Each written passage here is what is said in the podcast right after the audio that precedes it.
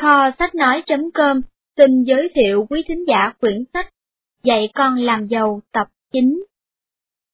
Chúng tôi tâm huyết thực hiện quyển sách này nhằm mục tiêu chia sẻ kiến thức tài chính cá nhân thật dễ hiểu, dễ làm mà tác giả đã truyền lại cho hậu thế, với mong muốn mọi người dân Việt Nam sẽ ngày một sung túc và theo đó đất nước Việt Nam sẽ ngày càng giàu mạnh.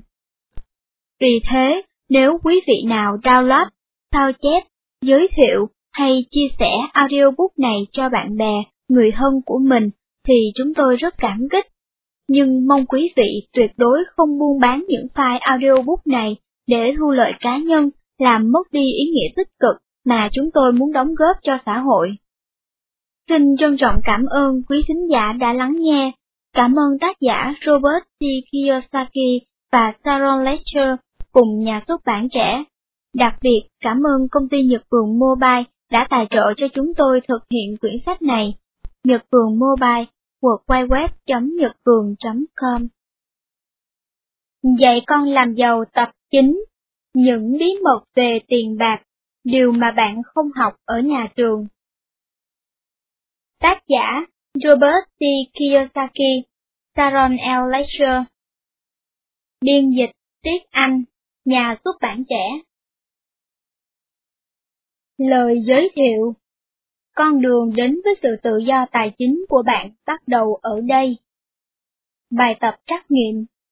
Đôi khi, bạn có cảm giác rằng những gì bạn đã và đang học ở nhà trường không áp dụng được nhiều vào cuộc sống hiện tại. Có hay không? Bạn có cảm thấy rằng trường học chưa thật sự chuẩn bị đủ tốt để bạn có thể tự tin bước vào thế giới thực? Có hay không?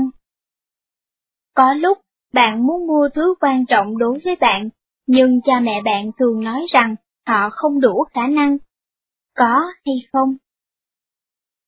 Bạn có âm thầm lo lắng rằng mình không thể sống theo cách mình muốn khi bạn phải tự lập. Có hay không? Bạn có thật sự muốn tìm hiểu về tiền bạc, nhưng ở nhà và ở trường chẳng ai dạy bảo bạn điều đó. Có hay không? Nếu bạn trả lời là có từ hai đến ba câu hỏi trên, thì quyển sách này là dành cho bạn rồi đó. Tôi đã đấu tranh với những tình huống này khi tôi trưởng thành. Không phải lúc nào tôi cũng học tốt ở trường. Năm lớp mười tôi bị lưu ban. Bây giờ tôi đang sống theo đúng những gì mình mong muốn, một cuộc sống hoàn toàn tự do về tài chính. Có lẽ bạn cũng đang chống chọi để có được sự tự do về tài chính và sự độc lập trong một số khía cạnh của cuộc sống. Thậm chí mặc dù bạn không phải trả tiền thuê nhà hay trả tiền đổ xăng cho xe, rất có khả năng là bạn cũng đang sẵn sàng nghĩ đến cách để có tiền đáp ứng nhu cầu cuộc sống xã hội của mình. Có lẽ bạn cũng đang dành dụm tiền để mua một bộ máy vi tính mới hay một chiếc xe.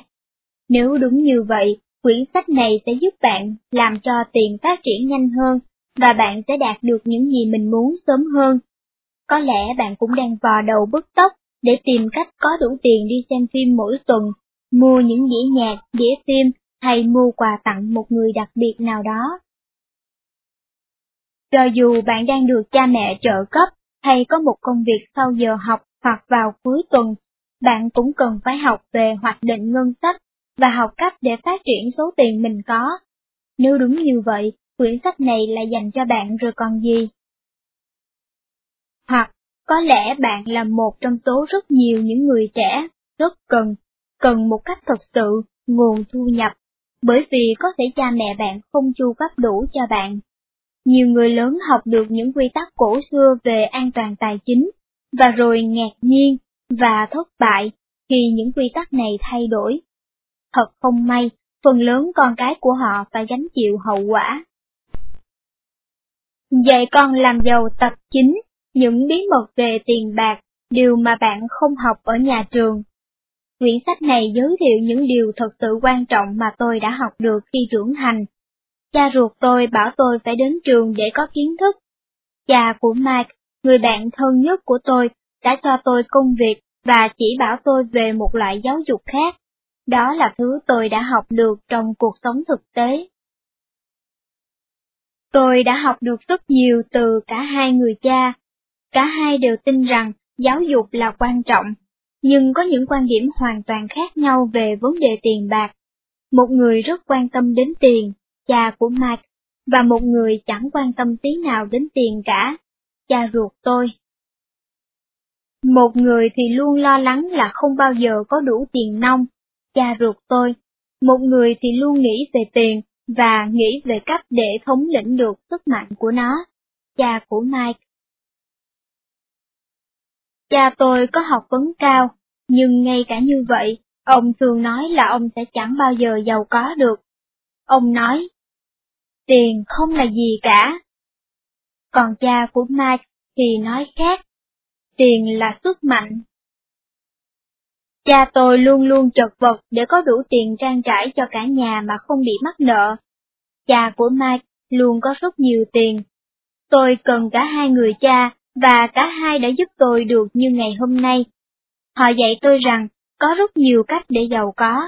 Giáo dục là một cách để giàu có. Thịnh vượng về tài chính là một cách khác. Người cha giàu, người cha nghèo. Trong sự nghiệp của mình, tôi đã có đủ tiền nằm trong doanh nghiệp, bất động sản và tài sản trên giấy để nghỉ hưu sớm và hưởng trọn vẹn những điều tuyệt vời nhất mà cuộc sống ban tặng. Tôi cũng đã viết được một số quyển sách. Quyển đầu tiên của tôi, Dạy Con Làm Giàu tập một, nói đến chuyện giáo dục tài chính cho cá nhân tôi. Trong quyển sách đó, tôi gọi cha ruột của mình là người cha nghèo, và cha của Mike là người cha giàu. Gọi như thế, tôi không hề có ý chỉ trích ai trong số họ. Tôi chỉ muốn đưa ra điểm khác nhau cơ bản trong cách nghĩ của họ về tiền bạc, và cách họ đặt ra những mục tiêu cho mình.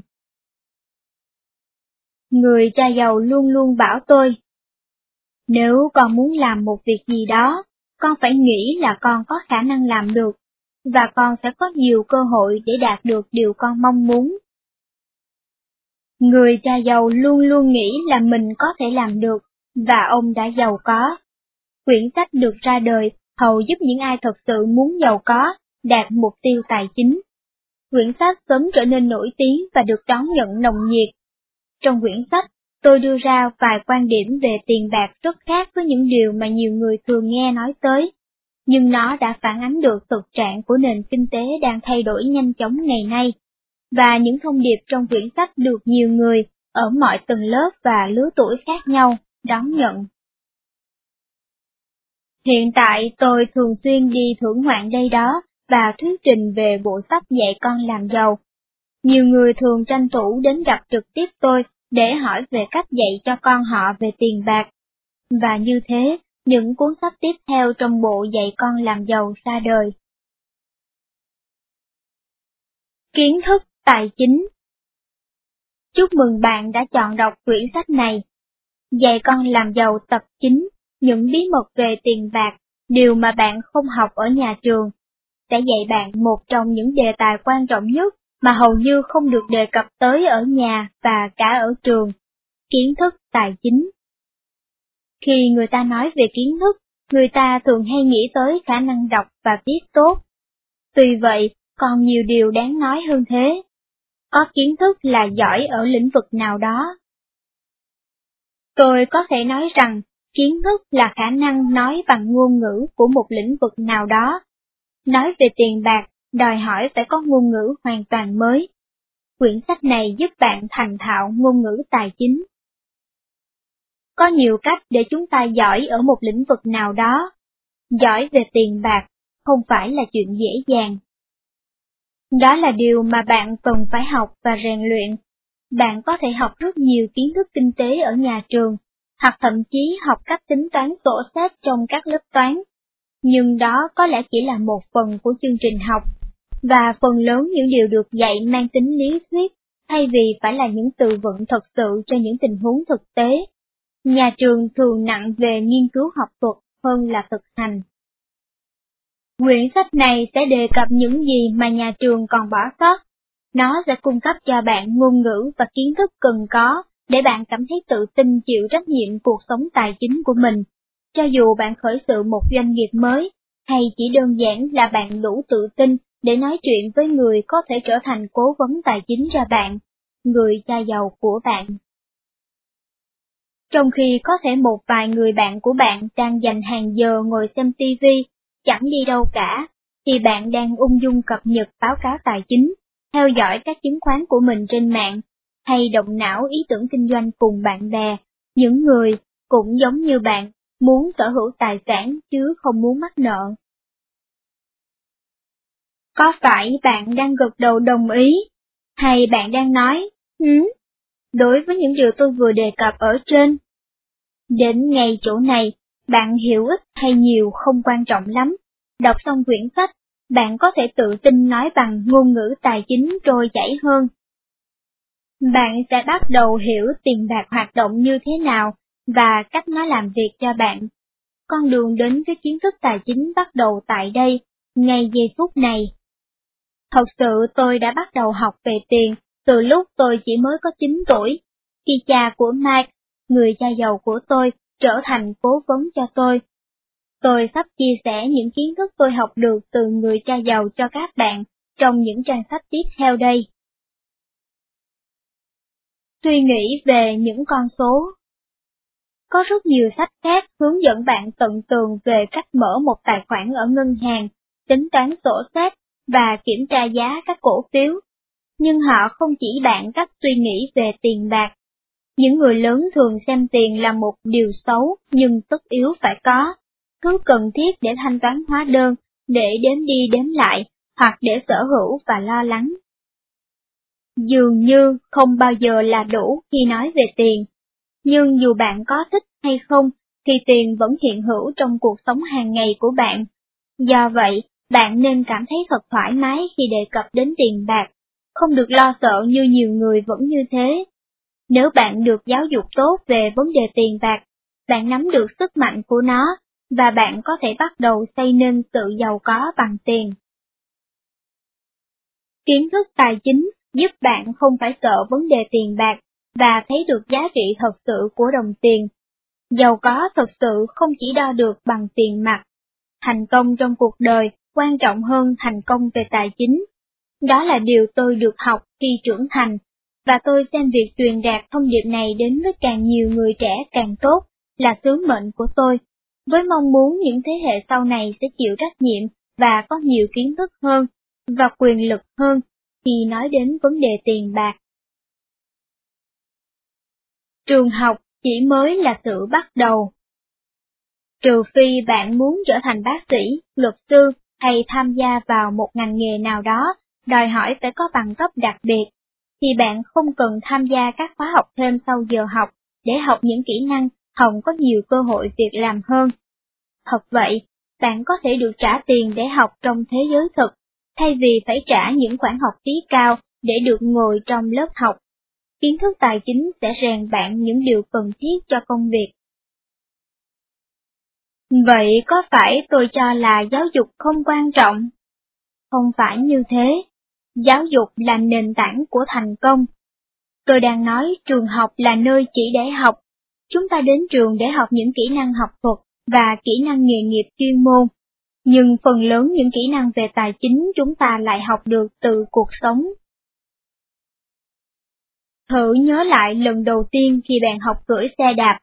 Rất có thể là lúc đầu bạn đã chạy chiếc xe có ba bánh, rồi một ngày nọ bạn đã sẵn sàng cưỡi chiếc xe hai bánh. Có lẽ đã có người vịn chiếc xe cho đến khi bạn đã vững, và bạn có thể giữ thăng bằng mà không cần người vịn.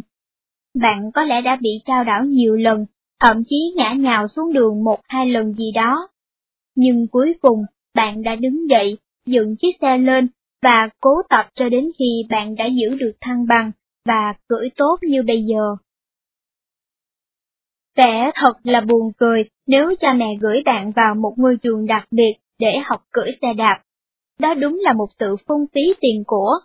Có nhiều thứ bạn học ở nhà trường, có nhiều thứ bạn học từ cuộc sống, như cách đi đứng, cách cột dây giày, cách cưỡi xe đạp, và phần lớn những thứ có liên quan đến tiền bạc. Có một loại giáo dục mới mà tôi đang nói đến. Một bác sĩ giỏi nhất trên thế giới có được kiến thức y khoa vĩ đại, nhưng không biết gì nhiều khi nói đến chuyện tài chính, anh hay cô ta cứu người trên bàn mổ, nhưng gặp khó khăn khi điều hành một văn phòng có gắn với kinh doanh, lợi nhuận. Thật đáng ngạc nhiên, không đúng sao, khi nghĩ rằng bạn đang học được kiến thức mà bác sĩ của bạn hoặc cha mẹ bạn có thể không có, và đó là sức mạnh.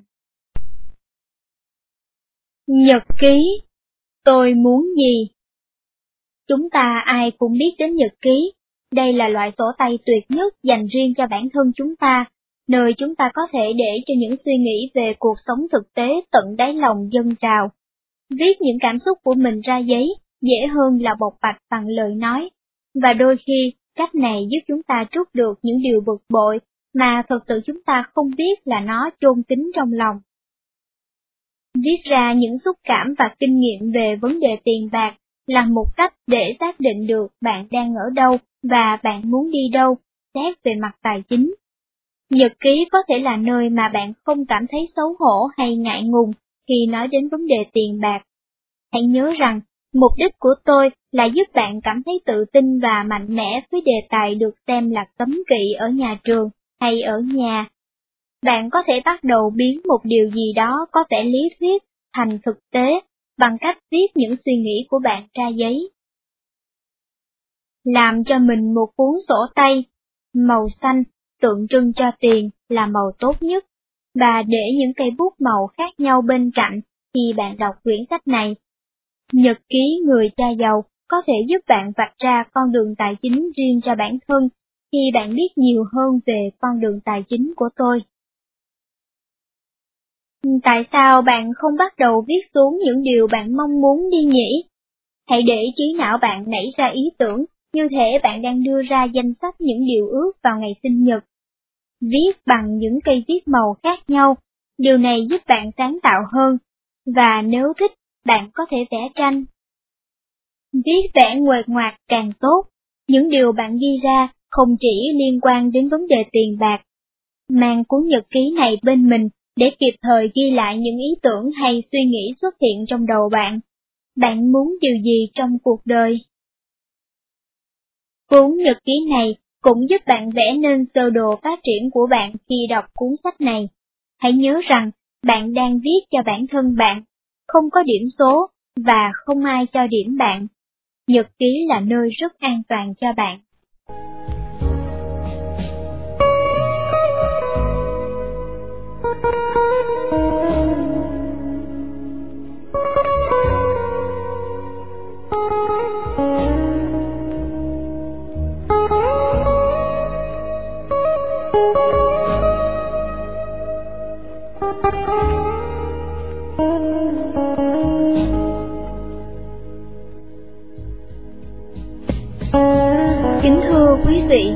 Chúng tôi xin phép gián đoạn chương trình ít phút để nhắn gửi thông điệp từ kho sách nói chấm com.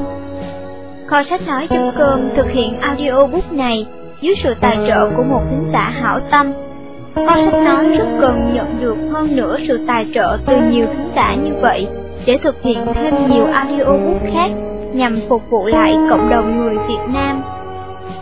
Có một trăm người, mỗi người chỉ tài trợ một cuốn sách thôi, nhưng lại được nghe miễn phí một trăm cuốn sách khác. Đối với cá nhân mà nói, đây rõ ràng là một lợi ích. Còn đối với xã hội, thì một trăm cuốn sách audiobook miễn phí này sẽ giúp cho hàng triệu người Việt Nam, hàng triệu học sinh, sinh viên tiết kiệm được chi phí mua sách, tiết kiệm được thời gian, lại còn được download miễn phí. Dùng máy nghe nhạc, điện thoại di động, có thể thưởng thức sách nói mọi lúc mọi nơi, lúc đang làm việc nhà, lúc đang ăn trưa, thư giãn trước khi đi ngủ, mà không cần phải tốn năng lượng ngồi đọc, vừa bổ ích, vừa thú vị. Bởi sự bổ ích, tiết kiệm và tiện lợi đó, nên ông Dương Tuấn Ngọc, trước khi qua đời, đã cố gắng vận động, tuyên truyền, xin tài trợ thực hiện chương trình một nghìn quyển audiobook nhằm để lại cho hậu thế. Vì vậy, rất mong nhận được sự đồng cảm từ quý khán giả.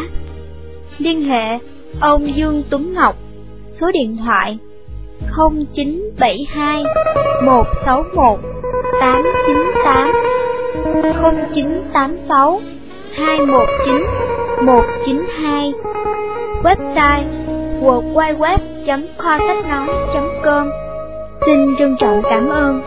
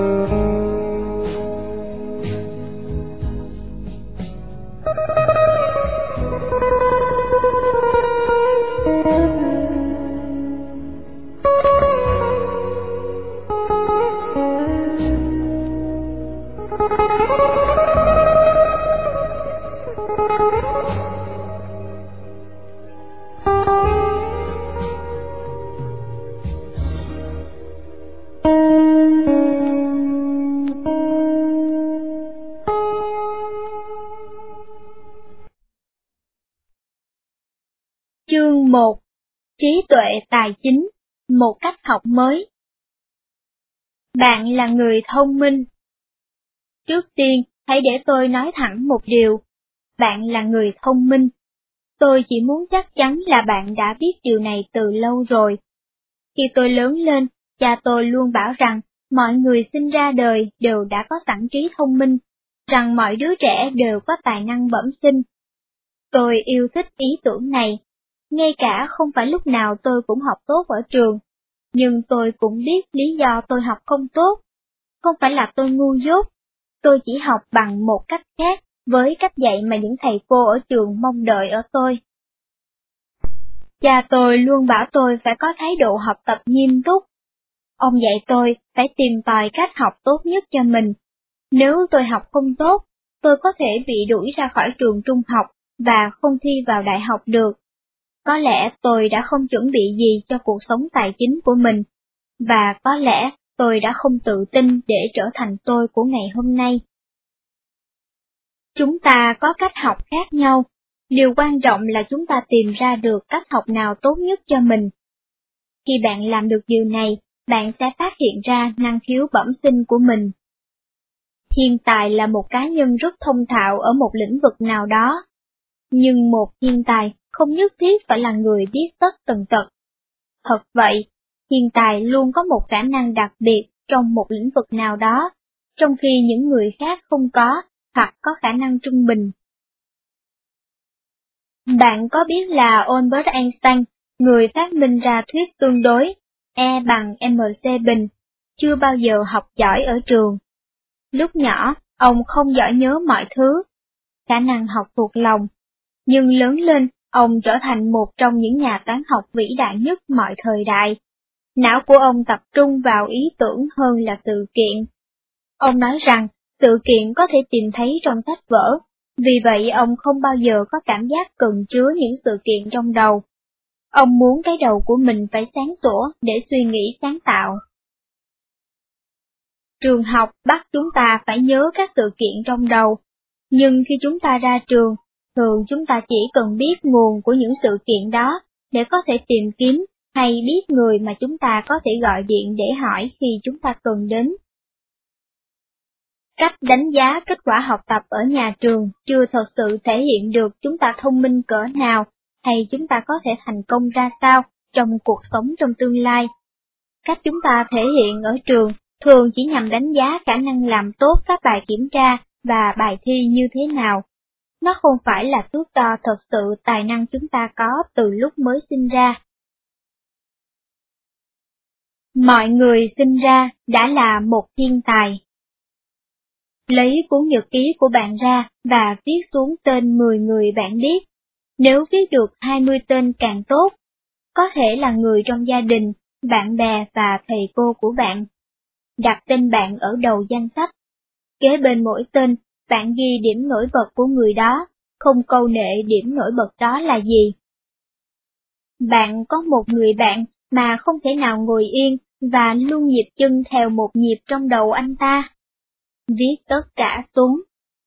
Chị của bạn có thể dùng bút chì để giải ô chữ trong vòng mười phút mà không cần tham khảo bất cứ nguồn tài liệu nào. Cũng viết xuống luôn. Bạn có thể khắc phục bất kỳ sự cố nào xảy ra với máy tính của bạn. Viết xuống. Cách làm này sẽ giúp ích cho bạn. Đó là lần đầu tiên trên con đường tài chính mà bạn được yêu cầu nhìn ra những thứ mà trước đây bạn không nhìn thấy. Nhìn bằng đôi mắt mới. Nhìn thấy tài năng của người khác mà trước đây bạn chưa thực sự nhìn thấy, sẽ dẫn đến việc bạn nhìn thấy tài năng của mình. Biết được điểm mạnh của bạn là bước đầu tiên vươn tới thành công. Biết cách phát hiện ra điểm mạnh của người khác cũng là một kỹ năng tuyệt vời, vì qua đó bạn có thể hình thành được một nhóm đáng tin cậy và trung thành, đặc biệt rất quan trọng nếu bạn muốn gây dựng doanh nghiệp riêng hay trở thành nhà đầu tư trong tương lai. Huyền thoại về I Q và trí tuệ. Tôi nhớ là thỉnh thoảng ở trường, có những ngày chúng ta được cho làm một số bài kiểm tra. Những bài kiểm tra này được xem là chuẩn mực. Tôi thường rối bời vì suy nghĩ đó. Mỗi một người là duy nhất, vậy cớ gì chúng ta lại được đánh giá bằng cái cách đó chứ? Sự thật là không có hai người hoàn toàn giống nhau. Về sau, tôi mới biết những bài kiểm tra này là để đánh giá chỉ số thông minh, I Q. Chỉ số thông minh được cho là tượng trưng cho khả năng của con người trong việc tiếp thu những sự kiện, kỹ năng và ý tưởng. Nhưng I Q của một người có thể tóm tắt lại như sau. Đó là con số thể hiện mối quan hệ giữa tuổi trí tuệ, được đo bằng bài kiểm tra chuẩn và tuổi đời. Sau đó lấy kết quả này nhân với một trăm, ta được chỉ số thông minh, I Q. Khi lớn lên, tôi mới thấy nhiều người nghĩ rằng I Q không đổi trong suốt cuộc đời con người. May mắn thay, ý nghĩ như vậy đã thay đổi. Tôi đã dành nhiều năm đọc sách và nghiên cứu về trí tuệ, đặc biệt là về cách học của con người. I Q có thể có liên quan đến học thuật, nhưng nó cũng có liên quan đến những thứ khác nữa, thể thao chẳng hạn. Hồi đó tôi có I Q bóng chày rất cao. Còn bạn tôi, Andy, có I Q học thuật rất cao. Ở trường, Andy học hành rất dễ dàng vì cậu ta học bằng cách đọc sách, còn tôi học bằng cách làm, thực hành trước, sau đó mới tìm tài liệu đọc sau. Một cách thức thích hợp cho Andy và một cách thức tốt cho tôi. Mỗi chúng tôi đều có cách thức thành công riêng của mình. Mỗi người có một cách học đặc biệt. Hồi đó trong những bài kiểm tra I Q ở trường, chỉ có một dạng tài năng được đánh giá, năng khiếu hay tài năng về mặt ngôn ngữ. Nhưng như thế, nếu một người không phải là người giỏi ăn nói thì sao? Tôi đặc biệt không thích đọc, có phải điều đó có nghĩa là tôi được gán cho I Q thấp? Ngày nay, câu trả lời là không. Năm một nghìn chín trăm tám mươi ba, nhà tâm lý học Howard Gardner đã cho ra đời cuốn sách Frames of Mind, khung trí tuệ. Trong quyển sách, ông ta cho biết có bảy dạng tài năng khác nhau, chứ không phải có một. Ông cũng khẳng định rằng I Q của con người có thể thay đổi. Danh sách các dạng tài năng của tiến sĩ Gardner, được ông gọi là những cách học, đã tạo ra một bản đồ chỉ dẫn cách học những kỹ năng mới và nắm bắt thông tin, cho dù đó là khoa học vũ trụ, may vá hay kiến thức tài chính. Cách học của bạn là gì? Hãy đọc danh sách bên dưới. Khi đọc, bạn chú ý xem những phương pháp nào gần giống với cách học của bạn nhất. Khoanh tròn con số phù hợp với mỗi cách học. Một là khác cách học của bạn nhất. Năm là gần giống cách học của bạn nhất. Đây không phải là bài kiểm tra. Tôi nhắc lại, đây không phải là bài kiểm tra. Không có câu trả lời hay, dở. Không có điểm cao, thấp. Đây chỉ là cách để bạn thoải mái nghĩ về cách học của mình. Tài năng về ngôn ngữ. Nếu trong ba lô bạn lúc nào cũng có một quyển sách, khoanh số năm, loại tài năng này gắn với khả năng đọc, viết và sử dụng ngôn ngữ. Nó còn được gọi là thông minh ngôn ngữ. Tài năng về toán học. Nếu bạn là loại người có thể làm toán nhẩm trong đầu, khoanh số năm, dạng tài năng này được tìm thấy ở những người nắm bắt con số và dữ liệu dễ dàng. Họ cũng thường là những nhà tư tưởng có đầy đủ lý trí và bình tĩnh. Tài năng về không gian. Nếu bạn thích vừa nghe thầy cô giảng bài vừa viết vẽ nguệch ngoạc, hay nếu bạn luôn nhìn thấy những hình ảnh đẹp đáng được ghi lại, khoanh số năm. Loại tài năng này được dùng để nhìn ra những mẫu mã, thiết kế và không gian, và được tìm thấy ở nghệ sĩ, kiến trúc sư, biên đạo múa, những người có thể mường tượng ra vật hai ba chiều hay sự kiện và biến nó thành thật. Tài năng về âm nhạc. Có phải bạn đang gõ cây bút chì hay ngón tay lên bàn? Nếu vậy, khoanh số năm, loại tài năng này đặc biệt gắn với âm thanh, giai điệu và sự nhịp nhàng. Tài năng về thể chất. Nếu bạn thích môn thể dục ở trường, hay nếu căn phòng của bạn giống như một cửa hàng bán dụng cụ và trang phục thể thao, bạn có tài năng về thể chất, loại người nhận thức được cách tốt nhất để sử dụng cơ thể, như nhiều vận động viên và vũ sư. Tài năng về cách xã giao. Bạn không cần nỗ lực nhiều trong các mối quan hệ, khoanh số năm, hay những mối quan hệ dường như lúc nào cũng phức tạp, khoanh số một. Bạn luôn luôn hay không bao giờ biết được suy nghĩ của bạn bè, hay bạn lưng chừng ở giữa. Loại tài năng này gắn với cách con người tạo ra mối quan hệ với người khác, thường được gọi là những con người thông minh. Tài năng về nội tâm. Nếu tài năng về cách xã giao là thành những con người thông minh, tài năng này là khả năng đương đầu với nội tâm và cách suy diễn từ nội tâm. Nó còn được gọi là trí tuệ cảm xúc, bởi vì nó gắn với cách chúng ta xử lý cảm xúc, như sợ hãi hay giận dữ. Bạn có hiểu được phản ứng của bạn trong những tình huống khó khăn và có thể điều khiển được chúng. Bạn có suy nghĩ trước khi cãi lại.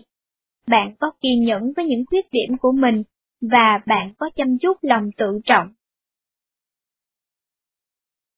Gần đây, tiến sĩ Gardner đã đưa ra một loại tài năng thứ tám, tài năng hiểu biết về thiên nhiên, vạn vật, mô tả sự nhạy cảm của con người đối với thế giới xung quanh.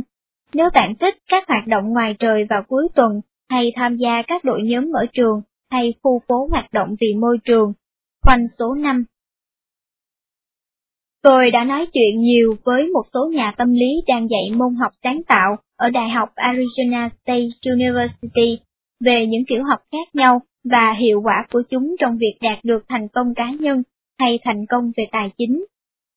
Nghe suy nghĩ của bà, tôi đã thêm vào một loại tài năng nữa, tầm nhìn. Để xác định ai là chủ, ai là người làm công, những nhà lãnh đạo tài ba thấy được toàn cảnh tình huống và có hành động ứng phó kịp thời. Winston Churchill, Thủ tướng Anh trong Thế chiến thứ hai, là một trong những nhà lãnh đạo vĩ đại nhất thế giới, chống lại Đức Quốc xã ngay từ những ngày đầu tiên. Qua đó cho thấy, như thể ông thấy được điều tồi tệ nhất có thể xảy ra nếu bọn Đức Quốc xã nắm quyền. Bạn nào có quả cầu bằng thạch anh để bói, khoanh số năm. Qua những con số bạn đã khoanh tròn, bạn có thấy được cách học tích hợp nhất của mình chưa? Bạn đánh giá mình có tài năng nào cao nhất? Nếu bạn đánh giá tài năng về ngôn ngữ của mình bốn hay năm, chắc chắn bạn khá thoải mái với cách học đọc và viết của bạn. Nếu bạn xếp tài năng về thể chất, âm nhạc hay tài năng hiểu biết về thiên nhiên và vạn vật là bốn hay năm, rất có thể bạn sẽ thành công trong việc học bằng cách thực hành, thông qua hình thức đào tạo tại chỗ như thực tập, hay tham gia các đội nhóm của trường hay của cộng đồng. Nếu bạn đánh giá bốn hay năm cho tài năng về toán học và không gian, bạn có thể học nhanh bằng hình vẽ, biểu đồ, đồ thị, xây dựng mẫu mã hay thực hành bằng tay. Nếu bạn đánh giá bốn hay năm cho tài năng về cách xã giao hay ngôn ngữ hay tầm nhìn, bạn có thể học tốt bằng cách trao đổi với bạn bè hay những người lớn về kinh nghiệm của họ, hay bằng cách tranh luận hay trình diễn. Bạn sẽ thấy tài năng về nội tâm hữu ích trong bất kỳ loại đào tạo nào, vì nó sẽ giúp bạn giữ vững kiên nhẫn và lòng tự trọng khi đối mặt với thử thách. Bạn có thể xếp mình cao trong vài lĩnh vực. Điều này có nghĩa là bạn sẽ thoải mái trộn lẫn và kết nối các hoạt động khác nhau, hữu ích cho cách học của bạn. Nhưng lỡ bạn không xếp mình cao trong bất cứ loại nào thì sao? Bạn phải chịu số phận bi đát. Không hề đâu. Bài tập này được thiết kế chỉ để giúp bạn bắt đầu nghĩ về cách bạn suy nghĩ. Những người nghĩ về tương lai, những người có tầm nhìn chẳng hạn, rất có khả năng trở thành những nhà quản lý kinh tế giỏi. Nhưng điều đó không có nghĩa là ngay bây giờ họ phải là như vậy. Nếu ngay bây giờ bạn cảm thấy mình không có tầm nhìn gì cả, đừng lo lắng, bạn có thể thành công lớn ở bất cứ lĩnh vực nào nếu bạn quyết tâm luyện trí óc của mình, giống như cách người cha giàu dạy tôi làm hồi còn nhỏ. Nếu bạn có thế mạnh ở một loại tài năng hơn những tài năng khác, có nhiều thứ bạn có thể làm để cân bằng. Dưới đây là một số gợi ý. Bạn có nảy ra được ý tưởng nào khác không? Thảo luận về vấn đề tiền bạc ở nhà và với bạn bè để phát triển tài năng về ngôn ngữ và tài năng về xã giao. Đọc tài liệu về tiền bạc. Có rất nhiều tạp chí viết về vấn đề tiền bạc và tài chính, chỉ cho bạn biết cách đồng tiền hoạt động trong cuộc đời thực. Bạn càng nắm rõ cách những chuyên gia quản lý và đầu tư tiền của họ, bạn càng có cảm hứng để quản lý tiền của chính bản thân bạn. Tài năng về ngôn ngữ và toán học. Viết về tiền bạc. Dùng cuốn nhật ký của bạn để khai thác những ý tưởng về vai trò của đồng tiền trong cuộc sống hiện tại và trong tương lai của bạn. Tài năng về ngôn ngữ, nội tâm và tầm nhìn. Nếu cha mẹ cho bạn khoản tiền trợ cấp, nhận nó một cách nghiêm túc, xem nó như một phần thu nhập của bạn, lập hóa đơn gửi lại cho cha mẹ bạn, đề ra cách để có nó và đầu tư nó, quản lý tốt tiền của bạn, chứ đừng xem khoản tiền trợ cấp là của bố thí. Tài năng về toán học và xã giao. Tự kiểm tra sổ sách. Một tuần một lần, kết toán sổ sách xem tiền bạc bạn đã dùng vào chuyện gì. Tài năng về toán học. Quyết tâm trở nên có trách nhiệm với tương lai. Có thái độ tích cực đối với tiền bạc, mường tượng ra tương lai của bạn. Tài năng về nội tâm và tầm nhìn. Tìm công thức thành công của bạn. Thật không may, cách học được dạy ở nhà trường không phải lúc nào cũng phù hợp với cách học tốt nhất của bạn. Những cách học của chúng ta có thể là mối liên kết nhiều cách học, hỗ trợ cho công thức thành công của chúng ta. Trở lại ví dụ của bạn tôi, Andy, và tôi. Như tôi đã nói, tôi rất thích chơi bóng chày, tôi có tài năng về thể chất cao. Tôi cũng thích tìm hiểu về thông tin dữ liệu của các cầu thủ. Tôi có khả năng về toán học khá tốt. Sau khi tôi đã tìm hiểu được hết kiến thức về môn thể thao này, từ việc chơi, và tìm hiểu những thông tin về các cầu thủ, từ những đứa trẻ khác, tôi mới quay sang tìm cách để tra cứu thông tin. Cách này, thực hành trước, rồi mới tìm tài liệu để bổ sung thông tin, đã trở thành công thức thành công của tôi, công thức mà tôi đang áp dụng ngày nay.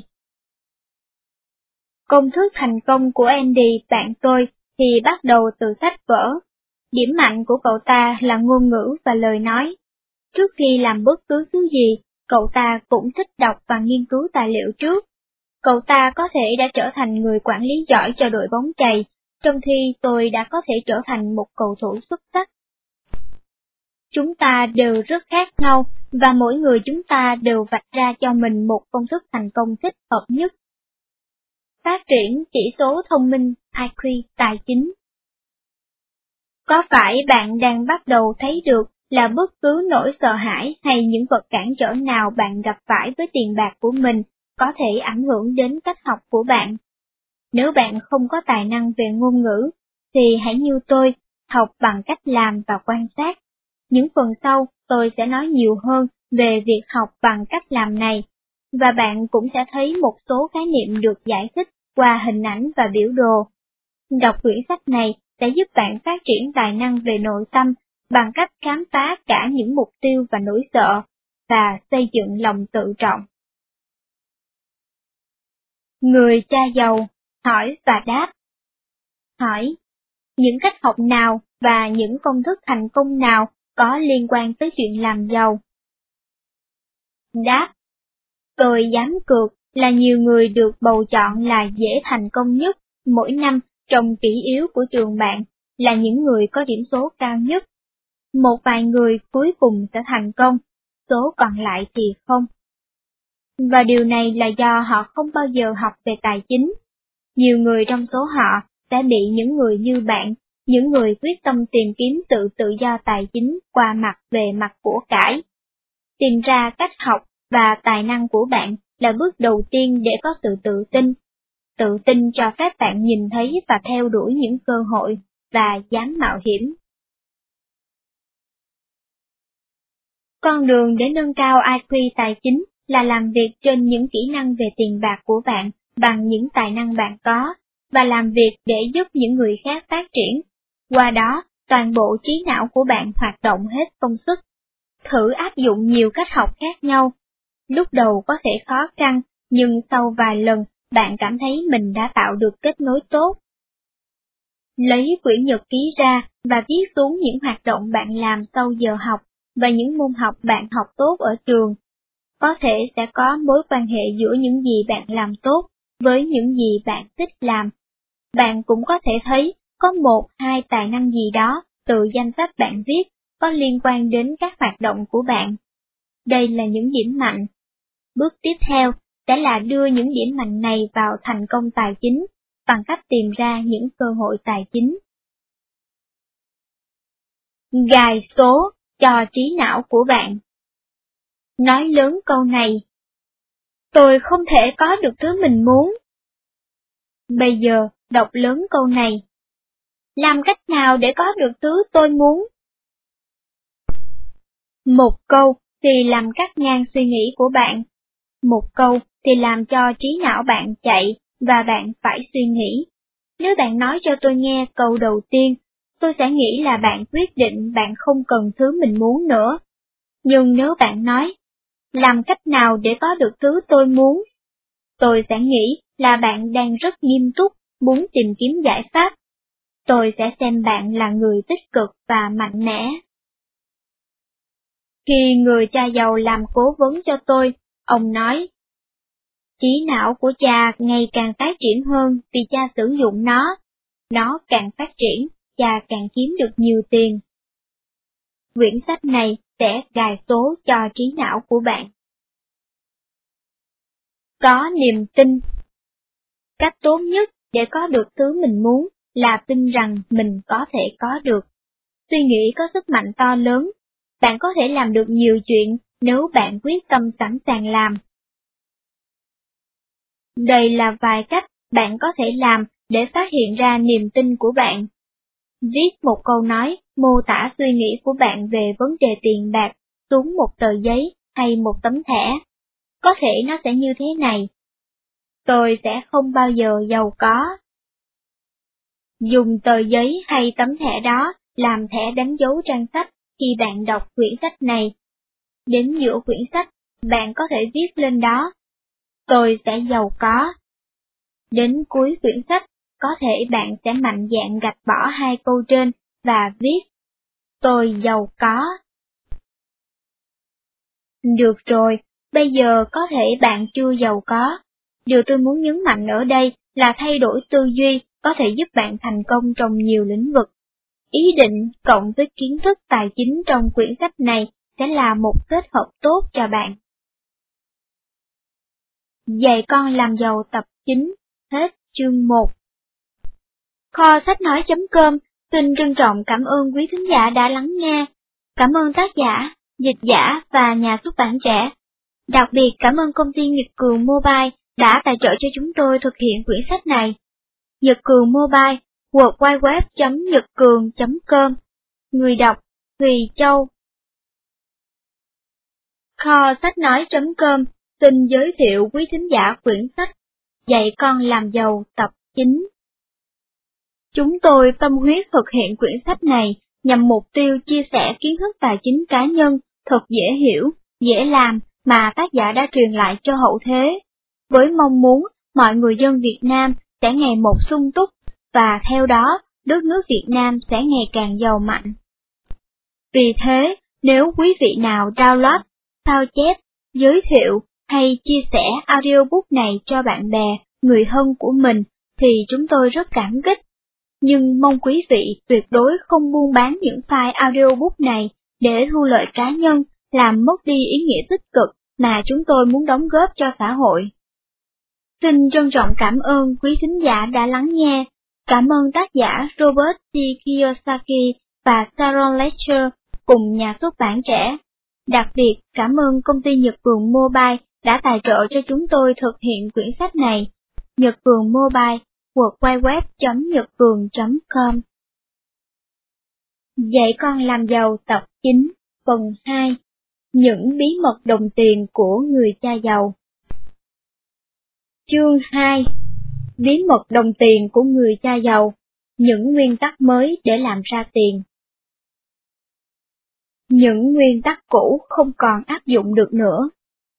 Một trong những điều quan trọng nhất mà tôi học được lúc nhỏ là khi bạn chơi một trò chơi, bạn phải biết luật chơi, bởi vì luật chơi xác định cách để chiến thắng trong trò chơi. Nhưng đôi khi, trong thế giới thực, luật có thể thay đổi, và điều này có thể lật úp cả thế giới của bạn nếu bạn không chịu chuẩn bị. Đây là một nguyên tắc mà có lẽ bạn đã nghe. Nếu bạn chăm chỉ và học tốt ở trường phổ thông, bạn có thể thi vào một trường đại học có tiếng, học một chuyên ngành, tốt nghiệp, có việc làm ngon lành, kiếm được khá nhiều tiền và thành công trong cuộc sống. Sẽ như thế nào nếu tôi bảo bạn là có một công việc không phải là cách duy nhất để kiếm tiền, đặc biệt nếu bạn muốn kiếm nhiều tiền? Có một công việc chắc chắn là bạn sẽ sống được, nhưng làm việc vì đồng lương không phải là con đường hiệu quả nhất. Con đường này có thể dẫn bạn đi thẳng vào vòng luẩn quẩn. Trong vòng này, bạn phải làm việc để kiếm tiền, làm nhiều hơn nữa để kiếm được nhiều hơn, và cuối cùng cũng tiêu sạch. Để giải thích chuyện này rõ ràng hơn, tôi sẽ kể cho bạn nghe một chút về những năm tháng trưởng thành của tôi. Người giàu nghĩ khác. Cha ruột tôi là nhà quản lý giáo dục của bang Hawaii.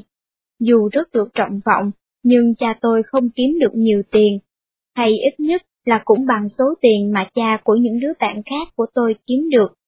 Họ lái những chiếc xe sang trọng và có những ngôi biệt thự nhìn ra biển. Vì chỗ ở của gia đình tôi nên tôi phải đi học cùng trường với những đứa trẻ con nhà giàu.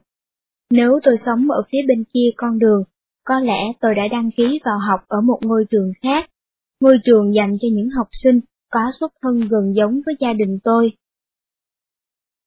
Học cùng trường với những người bạn con nhà giàu, nên tôi có thể nhìn thấy chúng có những cách nhìn khác nhau về vấn đề tiền bạc. Cha tôi lúc nào cũng lo lắng chuyện kiếm đủ tiền để nuôi sống cả nhà, và lo lắng về tương lai. Cha mẹ của những người bạn tôi dường như rất tự tin về tương lai, họ thật sự có suy nghĩ về chuyện tiền bạc rất khác. Tôi cũng biết là những đứa bạn con nhà giàu học được những điều ở nhà chúng mà tôi không được học ở nhà mình. Chúng học để có thái độ tự tin về vấn đề tiền bạc. Vài đứa trong bọn chúng còn nói chuyện tiền bạc ngay trong bữa cơm tối. Trong gia đình tôi, chuyện tiền bạc chỉ được nhắc tới khẽ thôi, nếu không nói là không được đề cập tới. Tiền bạc là đề tài cấm kỵ. Từ những ngày còn thơ bé, tôi đã quyết chí sẽ trở nên giàu có. Tôi thích ý tưởng là có thật nhiều tiền và tất cả những thứ rất tuyệt mà tôi có thể mua được. Tôi thích ý tưởng là nghỉ ngơi tận hưởng hơn là phải làm việc cả đời. Tôi cũng thích ý tưởng rằng cha mẹ giàu sẽ không phải lo lắng những hóa đơn và trông nom cho con nhiều như cha mẹ tôi vậy. Công thức diệu kỳ để làm giàu. Lúc chín tuổi, tôi bèn hỏi người cha ruột của mình cách nào để trở nên giàu có. Cha bảo tôi, nếu con muốn giàu có, con phải học cách làm ra tiền. Tôi tin chắc là cha cũng không biết tôi theo lời khuyên của ông đến mức nào. Kết quả thật khá buồn cười, nhưng những kết quả này lại giúp tôi có khám phá vĩ đại đầu tiên của mình về vấn đề tiền bạc. Ở trường, đứa bạn thân của tôi, Mike, và tôi dành nhiều thời gian cho nhau, và chúng tôi cũng thường đi lang thang với nhau sau giờ học. Chúng tôi là bạn thân của nhau trong mọi chuyện. Ở một mức độ nào đó, chúng tôi thậm chí chia sẻ cha với nhau. Cha của Mike làm việc trong đồn điền mía đường của thị trấn. Ông ấy không có học hành nhiều. Thật vậy, ông đã chưa học hết lớp tám, nhưng ông luôn luôn tìm thấy những cơ hội kinh doanh. Cha ruột tôi và cha của Mike rất khác nhau. Tôi sẽ tóm lại điểm khác nhau của hai người cha như vậy. Cha ruột tôi nói, ham mê tiền bạc là nguồn gốc của mọi điều xấu. Cha của Mike thì nói, thiếu thốn tiền bạc là nguồn gốc của mọi điều xấu. Kế hoạch làm ra tiền. Giống như tôi, Mike cũng muốn kiếm một số tiền như cha tôi đã gợi ý, vì thế chúng tôi trở thành đối tác làm ăn. Đây là cách chúng tôi làm. Sau khi đi nhặt những vỏ kem đánh răng của những người trong xóm về, chúng tôi nấu chảy những vỏ này, thời bấy giờ chúng được làm bằng chì.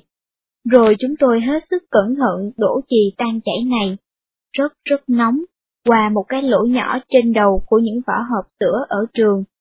Chúng tôi đã tạo ra được khuôn đúc thạch cao cho những vỏ hộp sữa này.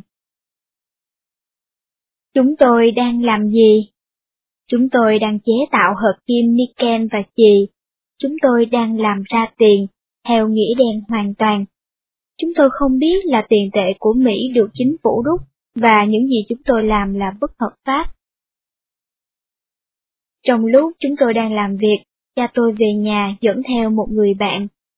Khi tôi thơ ngây giải thích là chúng tôi đang làm ra tiền, giống như cha tôi gợi ý, họ được một trận cười thỏa thích. Sau khi thôi không cười ngất ngưỡng nữa, và sau đó chúng tôi mới biết được thế nào là làm giả.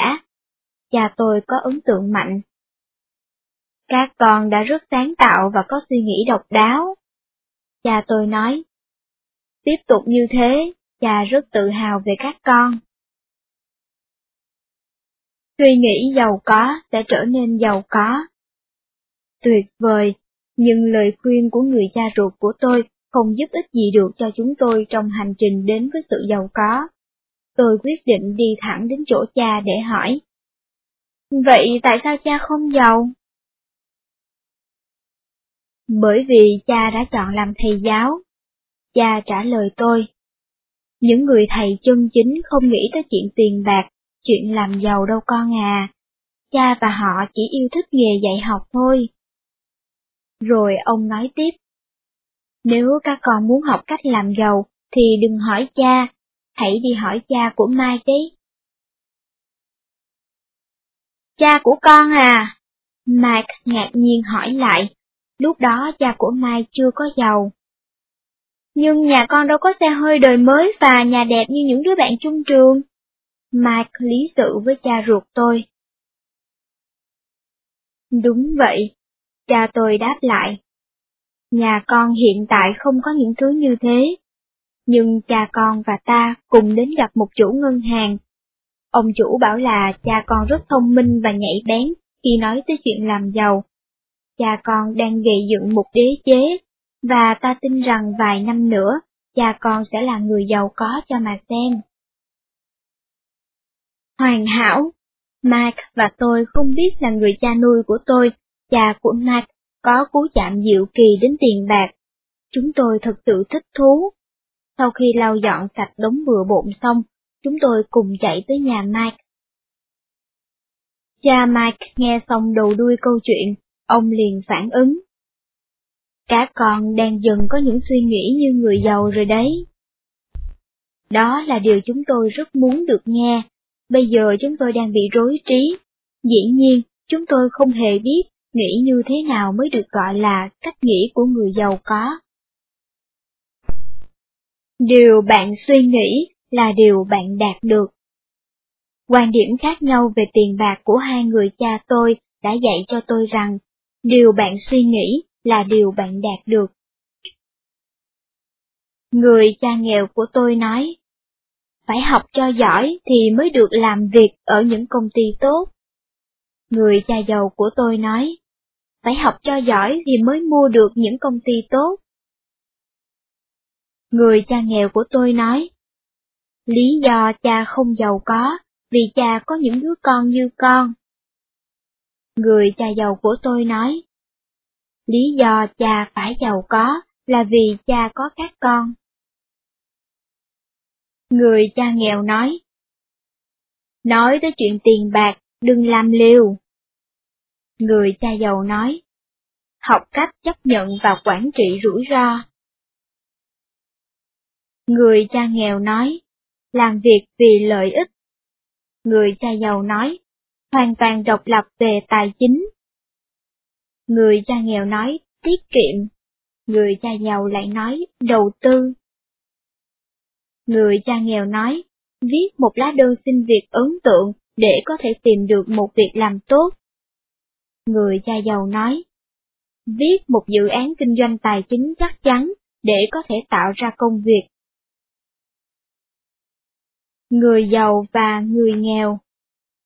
Người ta thường nói về người giàu và người nghèo, và rằng người giàu suy nghĩ khác biệt. Người giàu thường là chủ những công ty mà người khác làm việc cho họ. Người giàu nắm giữ phần lớn cổ phiếu trong các công ty, trong khi những người khác chỉ nhận tiền lương. Sự thật này ít nhất cũng có thể làm thay đổi cách suy nghĩ. Nếu bạn đang làm một công việc với lương khá tốt, rất có thể là bạn sẽ không có tầm nhìn ra khỏi khoản lương bạn nhận được. Thỉnh thoảng tôi thấy trong nhà hàng hay trên tàu, người ta làm phép nhân trên khăn ăn hay trên những mảnh giấy. Họ đang nhân số tiền với con số năm mươi hai. Họ đang tính toán thu nhập hàng năm, số tiền họ làm ra được mỗi năm. Không cần biết là họ đã làm phép tính như thế bao nhiêu lần, điều chắc chắn là con số vẫn giữ nguyên. Nhưng hãy nói rằng bạn đang suy nghĩ như một người giàu. Việc bạn cần làm là tìm ra những cách để làm ra nhiều tiền hơn mà không cần phải làm ngoài giờ, những cách để bắt đầu công ty riêng của mình. Việc bạn cần làm là phát hiện ra những khả năng mới. Nghe hấp dẫn đấy chứ, các bạn. Điều tôi học được từ dự án kiếm tiền đầu tiên của tôi là suy nghĩ giàu có là điều nằm trong tầm tay, và bạn có thể chọn lựa làm một người nghèo hay một người giàu.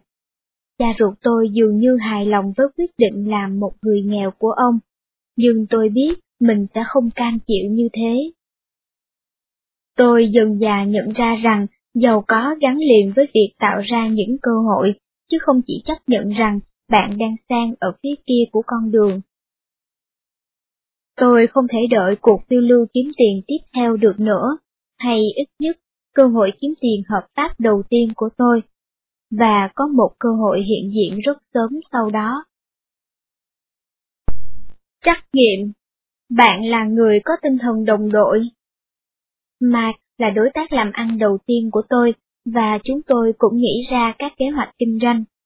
Cũng vậy, bạn có thể bước vào kinh doanh với một ai đó, nhưng bạn có phải là người có tinh thần đồng đội? Khoanh tròn đúng hoặc không cho từng câu dưới đây, nhưng bạn phải nhớ trả lời bằng những cảm xúc và suy nghĩ thật của bạn đấy. một. Hai cái đầu thì tốt hơn một, đúng hay không? hai. Làm việc với những người khác có thể vui hơn, đúng hay không? ba. Làm việc một mình có thể sẽ rất cô đơn, đúng hay không? bốn.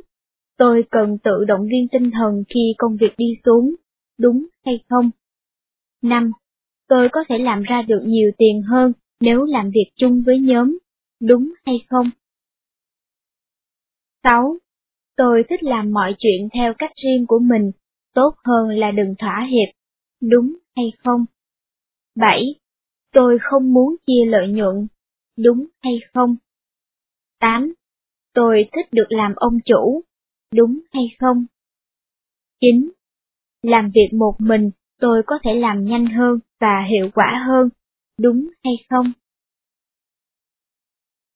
Từ câu một đến câu năm, nếu bạn trả lời đúng cho điểm là hai, nếu bạn trả lời không cho điểm một. Từ câu sáu đến câu chín, nếu bạn trả lời đúng cho điểm là một, nếu bạn trả lời không cho điểm là hai. Nếu tổng cộng bạn được mười lăm đến mười tám điểm, bạn có thể được xem là người có tinh thần đồng đội. Nếu bạn được mười hai đến mười bốn điểm, bạn đang đi đúng đường. Nếu bạn có điểm số thấp hơn mười hai, bạn nên nghĩ cách để tăng cường các kỹ năng giao tiếp. Tại sao?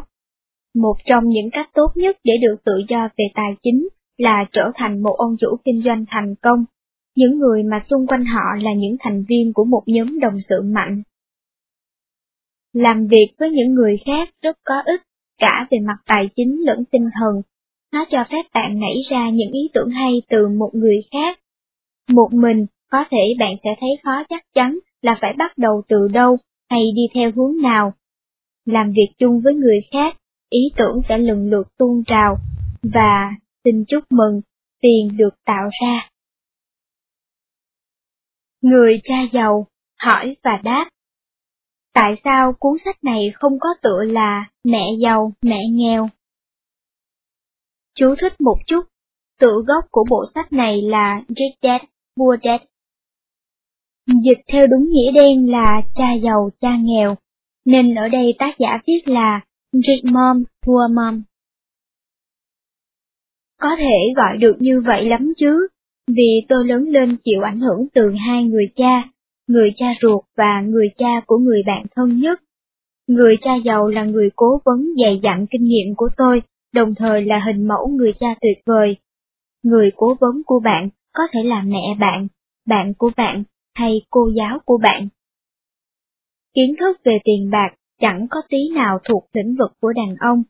Một vài người trong số những người thành đạt và quyền lực nhất trong kinh doanh là phụ nữ. Nếu bạn muốn tìm hiểu thêm về chuyện này, hãy mua tạp chí Fortune Magazine. Kể từ năm một nghìn chín trăm chín mươi tám, hàng năm, tạp chí này in danh sách năm mươi phụ nữ thành đạt nhất trong kinh doanh. Nhìn qua danh sách gần đây nhất, và bạn sẽ thấy phụ nữ thành đạt trong nhiều lĩnh vực khác nhau, từ công ty điện ảnh đến ngân hàng, đến công ty bán hàng trực tuyến. Những người phụ nữ được bình chọn trong danh sách không chỉ vì số tiền họ kiếm được, mà còn vì ảnh hưởng của họ đến giới truyền thông và nền văn hóa đại chúng. Oprah Winfrey, diễn viên điện ảnh và là người thực hiện chương trình truyền hình The Oprah Winfrey Show rất nổi tiếng trên truyền hình Mỹ, là một ví dụ. Trên bình diện quốc tế, J K Rowling, tác giả bộ sách Harry Potter, giờ đây còn giàu có hơn cả nữ hoàng Anh. Dạy con làm giàu tập chín, hết chương hai. Chương ba. Bí mật đồng tiền của người cha giàu. Làm việc để học, đừng làm việc vì tiền. Một cách học khác. Hãy đối diện điều này.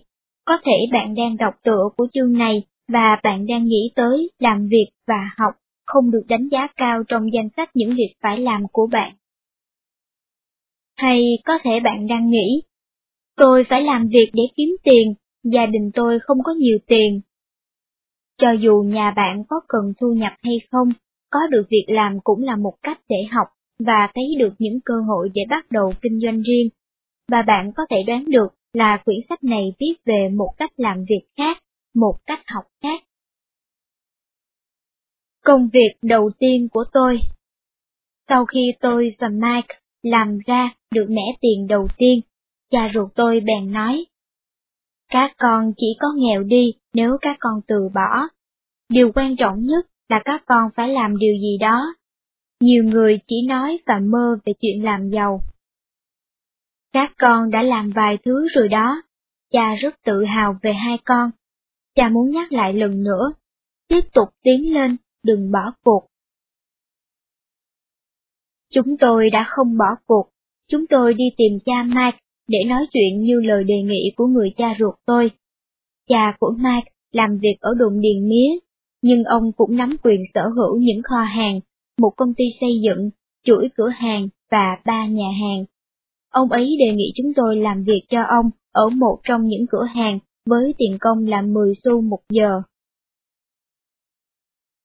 Các con làm việc cho cha, ông bảo, và cha sẽ dạy các con, nhưng cha sẽ không dạy theo kiểu ở nhà trường. Cha có thể dạy các con nhanh hơn nếu các con chịu làm việc, và cha sẽ phí mất thời gian của mình nếu các con chỉ muốn ngồi và lắng nghe giống như trong lớp học. Đó là đề nghị của cha, đồng ý hay không là tùy các con. Cha của Mike đang nói về toàn bộ cách học mới. Chúng tôi đồng ý làm việc cho người cha giàu. Lúc đó thực sự tôi vẫn còn nhiều thắc mắc, thậm chí tôi còn mấy trận đấu bóng chơi với bạn bè. Nhưng tôi cảm thấy đây là lựa chọn đúng đắn. Dùng tài năng nội tâm và tầm nhìn, những tài năng mà lúc đó tôi không biết là mình có. Và vì thế, kiến thức về tài chính được học tại chỗ và mang tính thực hành bắt đầu. Tôi và Mike báo cáo cho bà đốc công Martin. Bà Martin quản lý một trong những cửa hàng của cha Mike. Bà bắt chúng tôi phải khiêng những thùng hàng hóa trên kệ xuống, phủi sạch bụi bằng một cây chổi lông gà, sau đó sắp xếp chúng lại gọn gàng. Nói thật với các bạn, đó là một công việc đáng chán nhất mà tôi đã từng làm. Như vậy mà gọi là làm việc sao? Tôi không chắc là mình có biết công việc là gì không, nhưng tôi chắc chắn mình sẽ không nghĩ công việc là khiêng những thùng hàng xuống, phủi bụi và đặt chúng lên trở lại. Trong cửa hàng đó nóng như thiêu như đốt. Mỗi cuối tuần tôi bực bội khi nghĩ đến những thứ mà tôi mong muốn được học từ người cha giàu, như ông đã hứa. Khi nào những điều ông hứa bắt đầu đây? Mike và tôi ghét cay ghét đắng từng phút làm công việc đó. Sau ba tuần làm việc mỗi cuối tuần, tôi hoàn toàn chán đến tận cổ và muốn bỏ công việc ngay. Tôi cảm thấy vô cùng khó chịu, bị lừa dối và bị bóc lột. Chúng tôi làm bao nhiêu là việc như thế, chỉ để nhận được có mười xu một giờ. Ngay cả năm một nghìn chín trăm năm mươi sáu lúc bấy giờ, số tiền đó chẳng thấm vào đâu. Tôi quyết định phải ra tay, chứ không để như vậy hoài được. Tôi bèn đi gặp cha Mike. Đứng thẳng trước mặt ông chủ của bạn. Ngày thứ bảy sau đó, tôi đến nhà Mike lúc tám giờ sáng. Kiếm chỗ ngồi và đợi theo thứ tự đi. Cha của Mike bảo tôi, rồi bước vào phòng làm việc cạnh phòng ngủ của ông. Vì thế tôi đợi trong phòng khách cùng những người làm việc cho ông, và cũng có mong muốn được gặp ông, và chờ đợi, và chờ đợi. Cuối cùng, tôi là người duy nhất ở lại, và người cha giàu vẫn chưa ra khỏi phòng làm việc của ông để gọi tôi vào nói chuyện. Tôi có thể nghe thấy ông đang nói chuyện điện thoại bên trong, và tiếng giấy tờ sột soạt. Điều này làm tôi giận tím cả người. Tôi có thể tưởng tượng hơi nóng trong lỗ tai mình bốc ra, như trong truyện tranh vậy. Người cha giàu đã làm mất cả buổi sáng thứ bảy của tôi. Tôi đang ngồi đợi ông trong căn phòng khách cũ kỹ và tối tăm, vào một ngày nắng đẹp ở Hawaii. Cuối cùng, người cha giàu cũng ra hiệu cho tôi vào. Từ bé tới lúc đó, tôi chưa bao giờ giận như thế. Tôi nói cho ông nghe hết suy nghĩ của tôi. Cha đã hứa dạy cho con, vậy mà cha không giữ lời hứa. Tôi kết tội ông. Tôi đứng thẳng như một người trưởng thành và cảm thấy tốt hơn nhiều khi nói ra những điều ấy. Nhưng thú thật ngay lúc đó, tôi cũng có cảm giác sợ. Thay vì quay sang giận dữ với tôi, Người cha giàu dường như hài lòng với những gì tôi nói. Vậy, ông hỏi tôi, dạy cho con nghĩa là phải đứng thuyết giảng à? Dạ vâng, tôi trả lời. Đó là cách dạy ở nhà trường, ông cười nói. Nhưng đó không phải là cách cuộc đời dạy các con, và cha muốn nói là cuộc đời là người thầy tuyệt vời nhất. Hầu như không có bao nhiêu lần cuộc đời thuyết giảng cho con. Cuộc đời chỉ là một loại lực đẩy con hoạt động, mỗi lực đẩy là lời kêu gọi, thức dậy và học hỏi. Điều đó làm tôi suy nghĩ về những thứ tôi đang học. Kể từ đó, tôi bắt đầu làm việc. Điều duy nhất tôi nghĩ tới là tiền, tiền và tiền. Tôi nghĩ về số tiền còm cõi mà tôi kiếm được sau từng ngày vất vả. Tôi không muốn tiền bạc có sức điều khiển tôi như thế. Tôi chỉ muốn trở thành ông chủ của đồng tiền. Người cha giàu khuyên tôi là khi cuộc đời đẩy tôi tiến lên, thì tôi cần có bước lùi.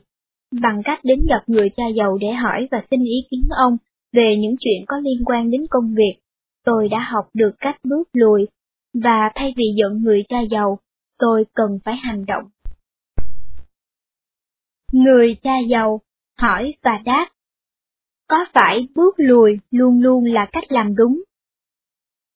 Không phải lúc nào cũng đúng. Ngay cả người cha giàu đã dạy tôi bước lùi, nhưng ông cũng dạy tôi không được để những cảm xúc, đặc biệt là nỗi sợ, quyết định thay tôi. Dưới đây là những ví dụ điều bạn có thể nói khi cảm xúc, suy nghĩ và quyết định thay bạn. Bạn nói, điểm số của tôi thấp vì thầy giáo không thích tôi, tôi chẳng thèm quan tâm học chăm cho bài kiểm tra tới làm chi. Bạn nghĩ, người ta chống lại tôi. Bạn sợ, tôi đã trù trước là thất bại rồi. Bạn nói, bạn tôi lúc nào cũng nói chuyện với tôi trong giờ học, làm tôi chẳng tập trung học được môn nào cho ra hồn cả. Bạn nghĩ, đó là lỗi của anh ta hoặc cô ta, không phải là lỗi của tôi. Bạn sợ, tôi không kiểm soát được tình huống này. Bạn nói, tôi không có tài sản như những người bạn giàu của tôi, tôi chẳng thấy có ích gì khi cố gắng làm giàu mà khởi đầu không có gì cả. Bạn nghĩ, tôi bực bội bạn của tôi vì cô ta đã có tài sản và tôi thì không. Bạn sợ, lợi thế không đứng về phía tôi. Khi một tình huống đẩy mạnh bạn, hãy lùi lại một bước để bình tĩnh đánh giá tình huống, dùng tài năng về cách xã giao và nội tâm. Những kỹ năng này cũng có ích cho bạn trong thế giới kinh doanh khi bạn phải làm việc với những người khó chịu. Công việc đầu tiên của bạn dạy bạn điều gì? Ngay cả nếu khi bạn còn khá trẻ, bạn đã bắt đầu đi làm việc, không cần quan tâm là bạn có được trả lương hay không. Bạn có làm những công việc lặt vặt trong nhà? Có những thứ gì bạn thường quan tâm đều đặn, như lau nhà, quét dọn lá khô, hay đổ rác? Rồi thì bạn đã có công việc đầu tiên rồi đó. Bạn có thể không được trả tiền công khi làm những công việc nhà, nhưng bạn nên rèn cách gắn chặt vào những gì bạn bắt đầu, bằng cách làm một cách có trách nhiệm. Bạn có biết ai để lại dấu vết của những dự án không hoàn thành không? Có thể thậm chí, bạn là một trong số những người có thói quen bắt đầu một dự án, rồi ngưng giữa chừng khi bạn thấy không thích dự án đó nữa. Bắt đầu một dự án nào đó, rồi mới phát hiện ra là nó không phù hợp với bạn, là chuyện cũng khá bình thường thôi. Nhưng để thành công về tài chính, bạn phải học cách theo đến cùng những kế hoạch, dự án của bạn. Ngoài ra, hoàn thành một công việc và làm thật tốt, bạn sẽ có một cảm giác tuyệt vời. Nói tới công việc là nói tới gì? Vì vậy, tôi đã suy nghĩ nghiêm túc về công việc và về tiền bạc. Tôi đã đưa ra cam kết, tôi đang làm việc trong một khoảng thời gian hạn định, tôi không đời nào dừng được một kế hoạch, một khi tôi thực sự thích nó. Ngay cả khi tôi mệt, tôi có trách nhiệm phải tôn trọng cam kết của mình. và tôi đang làm việc cho bà Martin, bà ta trả lương cho tôi. Lúc đầu đây dường như là cuộc trao đổi khá công bằng, nhưng rồi tôi không thấy đồng tiền mình kiếm được xứng đáng với những trò chơi mà tôi phải bỏ để đi làm việc. Người cha giàu bảo tôi, tiền là ảo tưởng.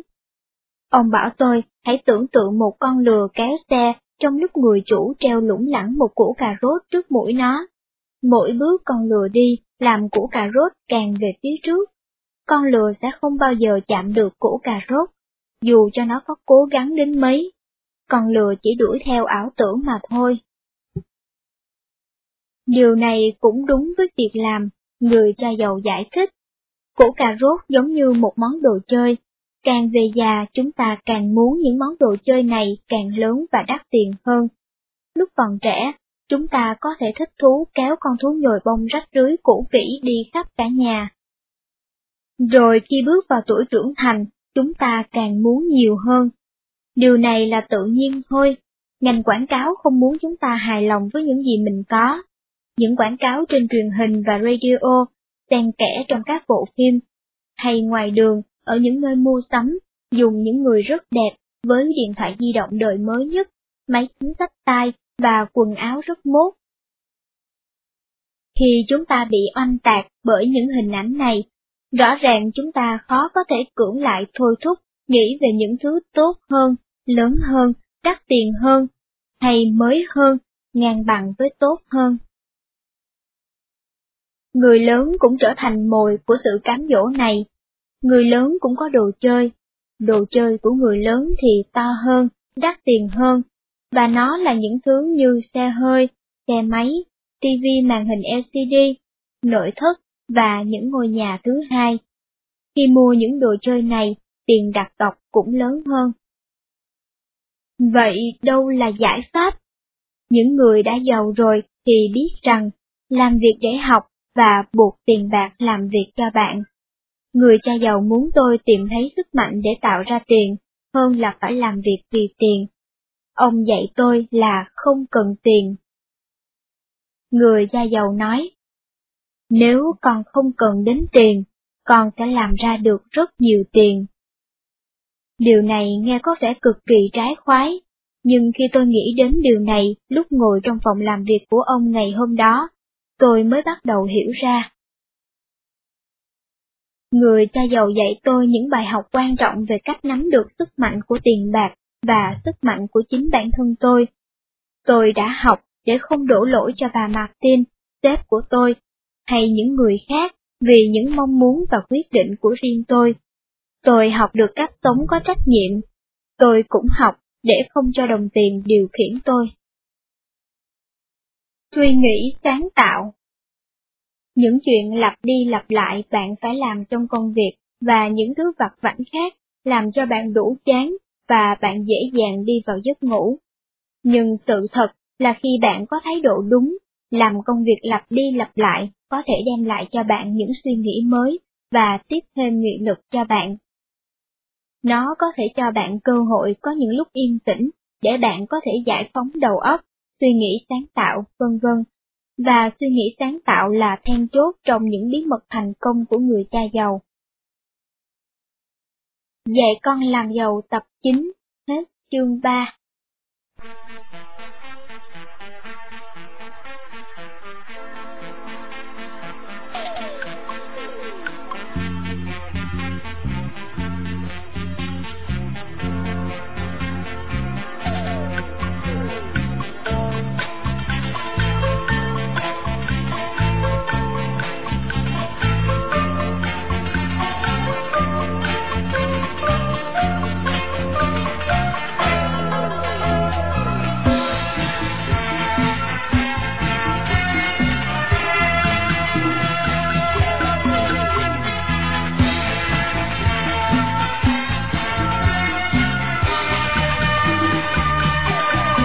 Thưa quý vị, chúng tôi xin phép gián đoạn chương trình ít phút để nhắn gửi thông điệp từ kho sách nói chấm com.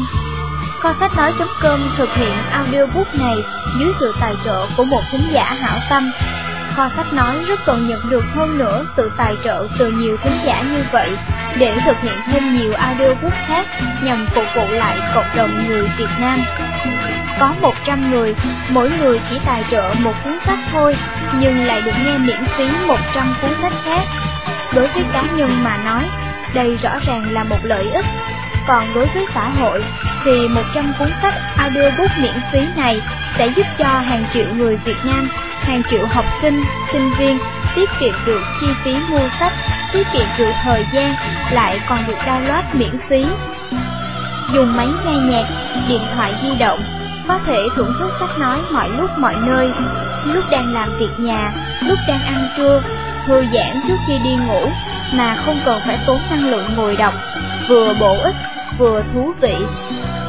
Bởi sự bổ ích, tiết kiệm và tiện lợi đó, nên ông Dương Tuấn Ngọc trước khi qua đời đã cố gắng vận động, tuyên truyền, xin tài trợ thực hiện chương trình một nghìn quyển audiobook nhằm để lại cho hậu thế.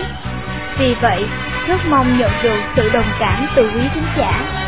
Liên hệ ông Dương Tuấn Ngọc, số điện thoại không chín bảy hai một sáu một tám chín tám, không chín tám sáu hai một chín một chín hai, website www chấm kho sách nói chấm com. Xin trân trọng cảm ơn.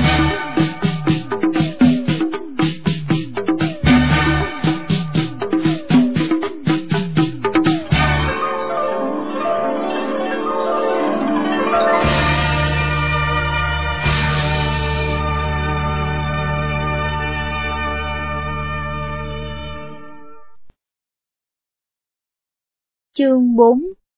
Bí mật đồng tiền của người cha giàu. Tiền bạc làm việc cho tôi. Cuộc đời đầy những điều bất ngờ.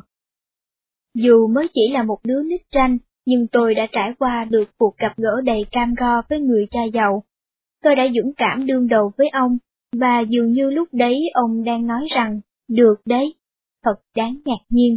Người cha giàu vỗ lên vai tôi và đề nghị tôi quay trở lại làm việc. Điều tiếp theo ông nói làm tôi hết sức ngạc nhiên.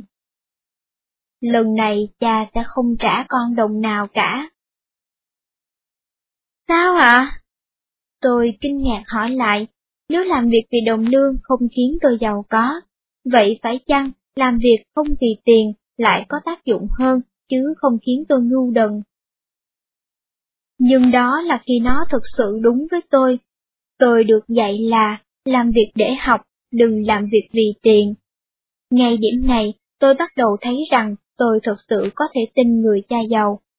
Bằng cách này hay cách khác, tôi phải tin rằng, chất những chiếc hộp tiết xuống và phủi bụi sẽ dạy cho tôi một điều gì đó, bởi vì tôi sắp phải không nhận được một xu tiền công nào. Vì vậy, tôi và Mike tiếp tục làm việc không lương.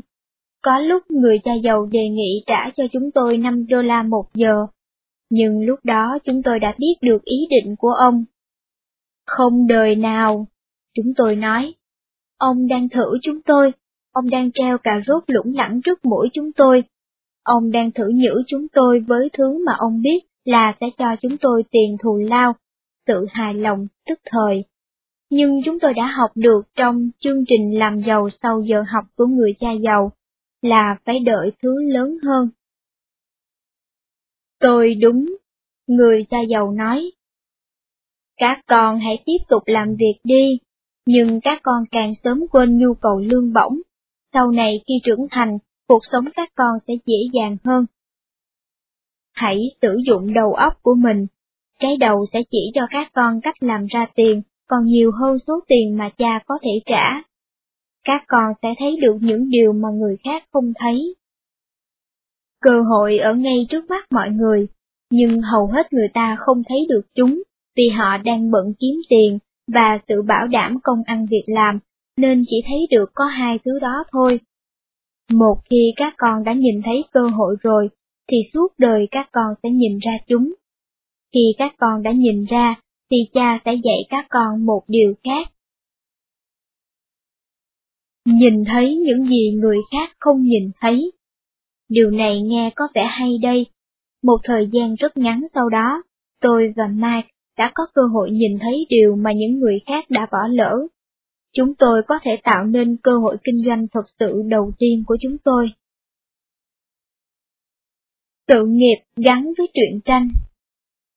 Vài tuần sau đó, vào một hôm, tôi trông thấy bà Martin đang cắt trang bìa quyển truyện tranh làm đôi và quăng phần còn lại vào một cái thùng cạc tông lớn. Tôi bèn hỏi bà đang làm gì, và bà bảo bà sắp trả lại nửa trên bìa sách để nhận lại những quyển truyện mới. Người giao truyện tranh chỉ cần thấy phần trên của bìa mà bà Martin trả lại. Nguyên phần còn lại của quyển truyện thì bà và người giao truyện không cần quan tâm tới, nhưng chúng có thể làm mỏ vàng cho Mike và tôi. Lần tiếp theo, khi người giao truyện tranh đến cửa hàng, chúng tôi bắt chuyện với ông. Các cậu có thể lấy chúng nếu các cậu làm việc cho cửa hàng, và nếu các cậu không đem chúng đi bán lại. Ông nói với chúng tôi. Một tia sáng vụt ngang qua đầu tôi. Mike và tôi bắt đầu kinh doanh trở lại, và lần này với kế hoạch làm ra tiền thật. Một cơ hội kinh doanh khả quan. Đây là cách tính toán của chúng tôi. Một quyển truyện tranh giá mười xu. Một lần bọn trẻ có thể đọc được năm đến sáu cuốn. Nếu mua, chúng sẽ tốn sáu mươi xu. Nhưng nếu chúng đến một nơi mà chúng có thể đọc những cuốn truyện tranh mà không phải mua, và nếu chúng ta thu của chúng một khoản tiền phí, chúng sẽ đồng ý đến thôi, và vì thế chúng tôi đã tiến hành. Tôi lau sạch căn phòng trống ở tầng hầm, và chúng tôi đã mở thư viện truyện tranh và phòng đọc trong đó. Chúng tôi thu mỗi đứa tới đọc mười xu trong hai tiếng đồng hồ, vào những ngày trong tuần mà thư viện chúng tôi mở cửa. Rất nhiều đứa trẻ đã đến thư viện của chúng tôi. Trong ba tháng, trung bình mỗi tuần chúng tôi kiếm được chín phẩy năm đô la. Hãy thử làm phép tính. Chúng tôi đang trên con đường làm giàu. Chúng tôi vẫn duy trì làm việc cho cửa hàng và Martin để chúng tôi có thể lấy những cuốn truyện tranh. Thậm chí chúng tôi còn đi thu những quyển truyện tranh không bán ở những cửa hàng khác trong chuỗi cửa hàng. Chúng tôi giữ lời hứa với người giao truyện tranh, và chúng tôi đã giữ cam kết với bà Martin và người cha giàu. Điều tuyệt vời nhất mà chúng tôi có được từ việc kinh doanh những quyển truyện này là chúng tôi đang làm ra tiền, ngay cả khi chúng tôi không có mặt ở đó. Chúng tôi đã thuê chị của Mike làm thủ thư và quản lý thư viện cho chúng tôi. Mọi chuyện diễn ra êm xuôi, chị của Mike chỉ việc sắp xếp truyện cho ngăn nắp và thu tiền bọn nhóc. Việc kinh doanh tự nó phát triển, tiền đang làm việc cho chúng tôi. Có một cơ hội kinh doanh đang ở ngay trước mặt bạn. Mike và tôi đã bắt gặp được việc kinh doanh truyện tranh, có nghĩa là nó đã ở ngay trước mặt chúng tôi. Có cơ hội nào ngay trước mặt bạn mà bạn chưa nhìn thấy không? Lục trở lại và xem lại danh sách những điều ao ước mà bạn đã viết ở đầu cuốn sách. Nếu không, bạn có thể viết một danh sách mới. Bây giờ, lật lại chương một để đọc về các dạng tài năng và các kiểu học tập để nhắc nhở bản thân về những điểm mạnh của bạn.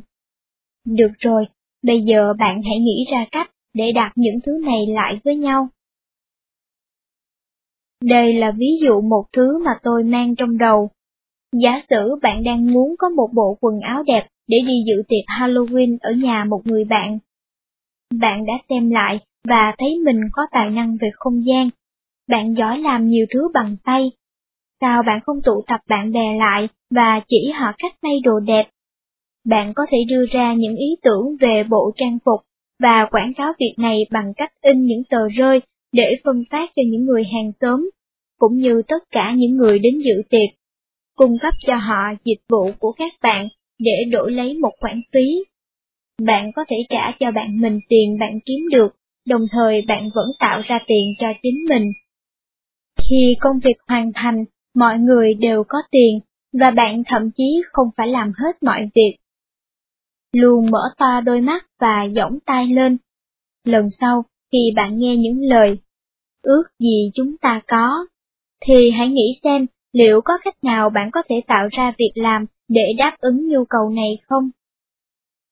Đừng cho rằng chỉ có người lớn mới có thể làm những chuyện như kinh doanh.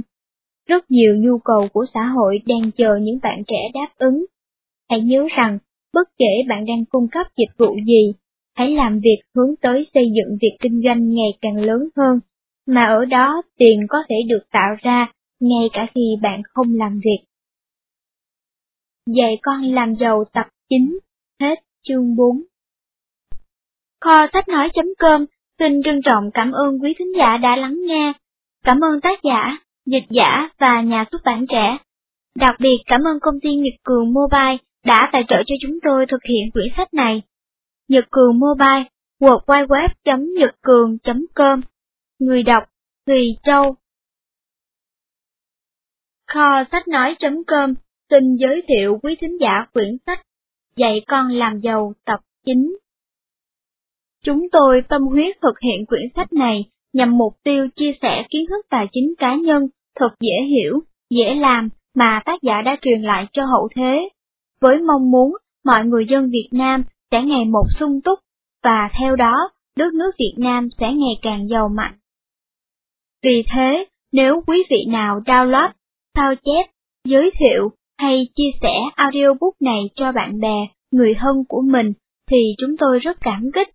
Nhưng mong quý vị tuyệt đối không buôn bán những file audiobook này để thu lợi cá nhân, làm mất đi ý nghĩa tích cực mà chúng tôi muốn đóng góp cho xã hội. Xin trân trọng cảm ơn quý thính giả đã lắng nghe.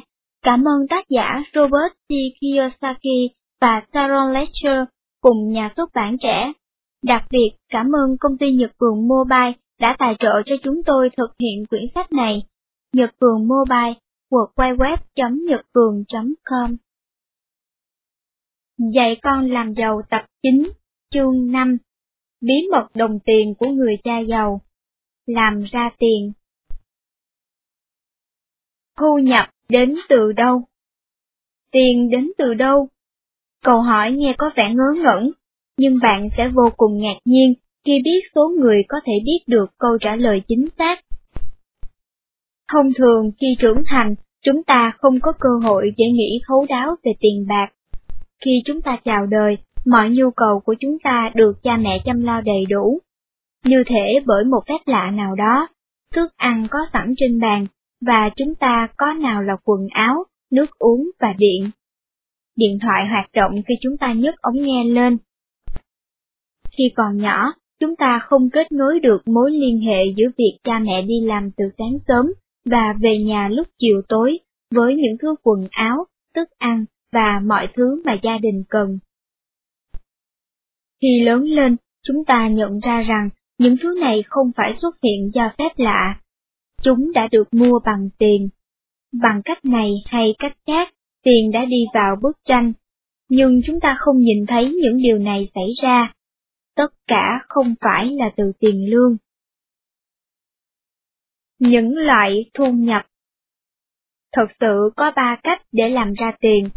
Đi tìm một công việc là một cách trực tiếp và dễ thấy nhất, vì vậy nó là cách con người nghĩ đến trước tiên. Nhưng còn có hai cách làm ra tiền khác thật sự hiệu quả hơn nhiều. Ba loại thu nhập cơ bản đó là thu nhập kiếm được. Thu nhập kiếm được là số tiền mà bạn có được từ làm việc. Khi bạn có một công việc, bạn được trả lương. Thường bạn sẽ nhận mỗi tuần hay mỗi hai tuần. Khi cha ruột tôi bảo, đi tìm một công việc tốt, ông muốn nói đến làm việc vì nguồn thu nhập kiếm được. Thu nhập thụ động. Nguồn thu nhập kiếm được ngay cả khi bạn không cần phải làm động tay động chân gì cả. Tiền mà Mark và tôi kiếm được từ việc cho thuê truyện tranh là thu nhập thụ động. Tiền từ kinh doanh bất động sản cũng là thu nhập thụ động. Đây là cách tôi làm ra tiền trong những năm qua, và nó là một cách cực kỳ tốt đẹp. Tôi mua những căn hộ chung cư rồi đem cho thuê. Những người thuê này trả tiền cho tôi hàng tháng. Thu nhập thụ động cũng đến từ những doanh nghiệp mà bạn lập ra cho người khác điều hành hàng ngày. Phòng cho thuê truyện tranh của Mark và tôi hoạt động theo cách này. Thu nhập thụ động cũng có thể đến từ tiền tác quyền, nguồn thu nhập có được từ việc viết sách, soạn nhạc hay đóng quảng cáo trên truyền hình hay radio. Mỗi khi quyển sách được bán, bài hát được hát, mẫu quảng cáo được phát, thì những người có liên quan thường nhận được khoản tiền tác quyền. Đôi khi, số tiền này chỉ có vài đồng không đáng kể, nhưng tích tiểu thành đại. Người giàu thường rất giỏi tạo ra nguồn thu nhập thụ động. Tiền của họ làm việc cho họ, trong khi họ đang làm việc bằng những cách khác, quản lý danh mục vốn đầu tư, lập ra những doanh nghiệp khác, hay chỉ đơn giản là hưởng thụ cuộc sống. Thu nhập đầu tư. Nếu bạn có tiền đầu tư vào những tài sản trên giấy như cổ phần, cổ phiếu hay quỹ hỗ tương, bạn đang có nguồn thu nhập đầu tư. Thu nhập này hoạt động cùng nguyên tắc với thu nhập thụ động. Tiền của bạn đang làm việc cho bạn, ngay cả khi bạn đang ngủ. Người cha giàu, hỏi và đáp. Thu nhập nào là tốt nhất? Người cha giàu thường bảo tôi, chìa khóa để giàu có chính là khả năng chuyển nguồn thu nhập kiếm được thành nguồn thu nhập thụ động và đầu tư của con. Ông cũng bảo tôi rằng thu nhập kiếm được chính là nguồn thu nhập bị đánh thuế cao nhất và thu nhập thụ động bị đánh thuế ít nhất. Khi ông bảo chúng tôi điều này, chúng tôi cũng hiểu rất rõ là nguồn thu nhập tốt nhất là thu nhập làm việc cho chúng ta nhiều nhất và lấy đi ít chi phí nhất. Đó là thu nhập thụ động và đầu tư. Biết được loại thu nhập tốt nhất có lẽ là điều quan trọng thứ hai chúng ta cần nhớ. Điều quan trọng nhất mà người cha giàu bảo chúng ta cần nhớ là điều duy nhất bạn cần phải nhớ là.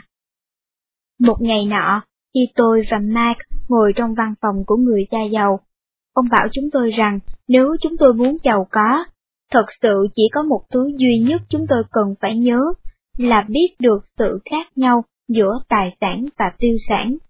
Ông nói, và phải mua tài sản. Khi người cha giàu bảo chúng tôi điều này, chúng tôi nghĩ ông đang nói đùa.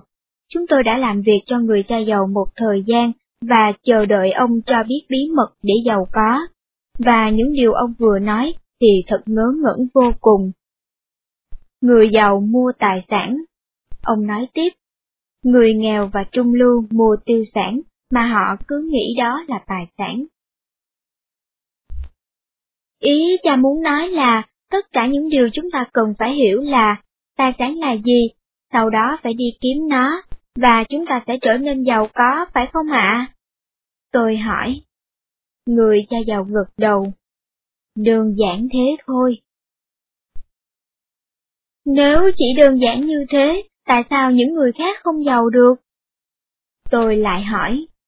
Người cha giàu mỉm cười. Bởi vì người ta không biết sự khác nhau giữa một tài sản và một tiêu sản. Người cha giàu phải mất vài phút để giải thích cho chúng tôi sự khác nhau giữa tài sản và tiêu sản. Tài sản bằng tiền trong túi bạn. Định nghĩa đầu tiên của người cha giàu mà tôi không bao giờ quên được, đó là tài sản bỏ tiền vào túi của bạn. Một tài sản có thể đều đặn tạo ra nguồn thu nhập. Định nghĩa truyền thống về tài sản là tài sản là bất cứ thứ gì có giá trị mà bạn sở hữu, và thứ đó có thể được chuyển thành tiền nếu bạn cần. Hãy nhìn khắp căn phòng của bạn thử xem, có thứ gì đáng giá không? Có lẽ bạn sẽ nhìn thấy được nhiều thứ hơn mình nghĩ, máy vi tính, tivi, điện thoại di động, hay bộ sưu tập búp bê Barbie.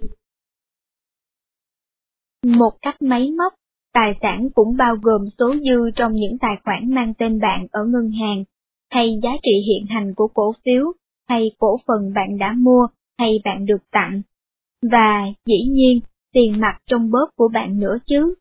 Tiền mặt này có thể do cha mẹ trợ cấp hàng tháng, do đi làm, hay ai đó tặng bạn. Nhưng đây là cái bẫy. Trong khi bạn có thể xem mọi thứ có giá trị trong phòng của bạn là tài sản, bởi vì bạn có thể đem những thứ này đổi lấy được bộn tiền. Nó thật sự không phải là tài sản, cho đến khi được bán đi.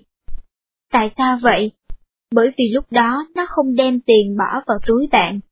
Và rồi khi nó được đem bán, thì nó không còn là tài sản nữa, bởi vì nó đã không còn thuộc về bạn. Điều này cũng tương tự với tiền trong bóp của bạn. Nằm trong bóp bạn, tiền mặt không tự sản sinh ra tiền được, không bỏ thêm tiền vào túi bạn được. Điều này như thể là giấc mơ thành hiện thực. Ở một phương diện nào đó, điều này không chỉ là giấc mơ, có nhiều chỗ khác ngoài bóp của bạn mà tiền mặt có thể tái sản xuất, khi nó được đầu tư vào những tài sản mang lại cho bạn nguồn thu nhập thụ động và thu nhập đầu tư. Bất cứ thứ gì bạn sở hữu mà đem lại cho bạn nguồn thu nhập thụ động hay thu nhập đầu tư đều gọi là tài sản. Tiêu sản bằng tiền ra khỏi túi bạn. Tiêu sản đối nghịch với tài sản. Tiêu sản lôi tiền ra khỏi túi của bạn. Thật vậy, rất nhiều thứ được đề cập ở trên, ti vi hay máy vi tính trong phòng của bạn, theo suy nghĩ từ trước tới giờ là những tài sản. Ngay bây giờ, chúng thật sự là tiêu sản, bởi vì chúng lôi tiền ra khỏi túi bạn khi bạn mua chúng. Và còn nhiều thứ khác nữa, khi quy ra tiền mặt sẽ cho bạn một khoản tiền ít hơn số bạn đã bỏ ra để mua chúng. Tiêu sản cũng bao gồm những thứ bạn đang mắc nợ.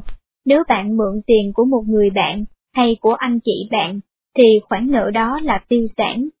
Nếu cha mẹ bạn đem ngôi nhà đi thế chấp để vay tiền ngân hàng và phải trả lãi lẫn lời, thì đó cũng là tiêu sản. Nếu bạn dùng thẻ tín dụng để chi trả cho những thứ bạn mua, bạn tạo ra khoản nợ, và đó cũng là tiêu sản. Và dĩ nhiên, những khoản thuế bạn phải nộp cũng không khác gì hơn là tiêu sản. Tài sản hay tiêu sản?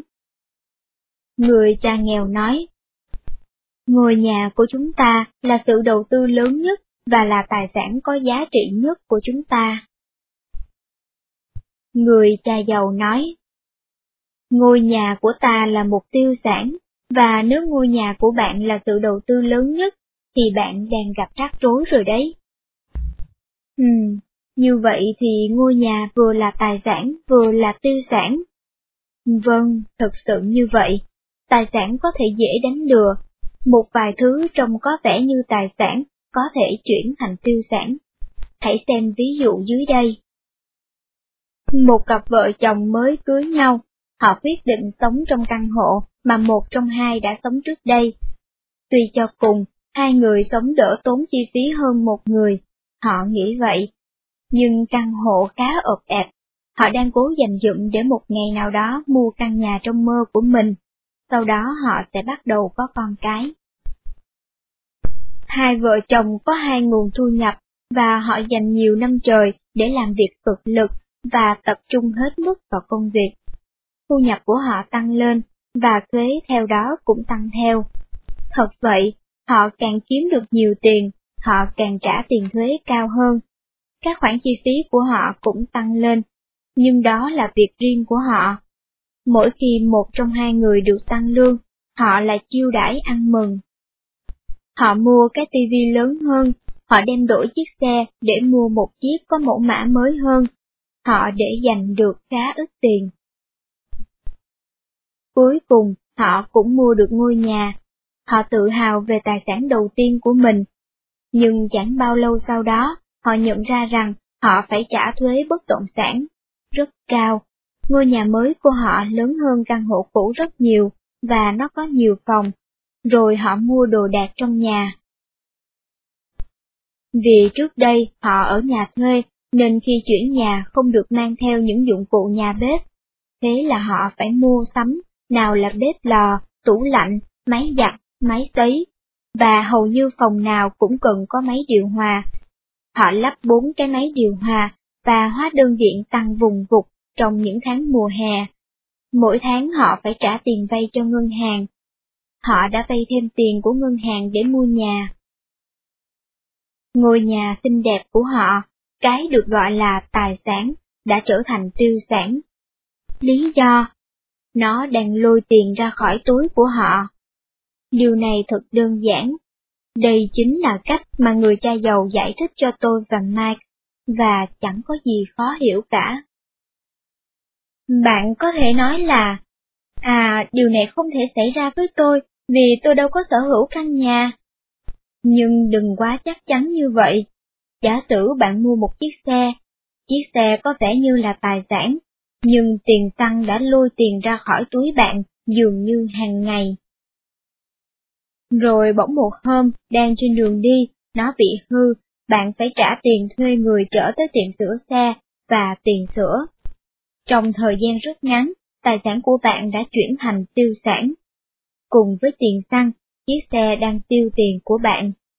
Và trên tất cả, giá bán lại của chiếc xe bắt đầu giảm từ thời điểm bạn mua nó. Có thể bạn bán đi một vài bộ phận và kiếm đủ tiền ăn trưa. Lấy ví dụ cha mẹ bạn mua nhà. Ngôi nhà lúc mua vẫn còn tốt, nằm trên con đường yên tĩnh, cây xanh hai bên đường.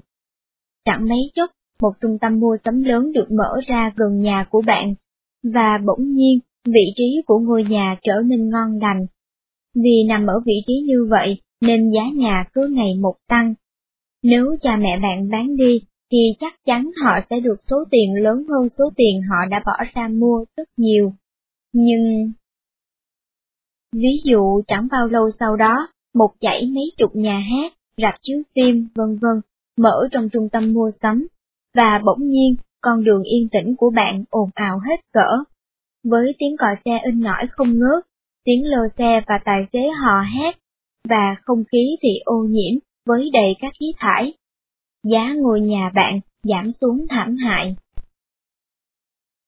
Còn tệ hơn nữa là vào một ngày mùa đông trời rất lạnh, chiếc lò sưởi bị hư và mái nhà bị dột.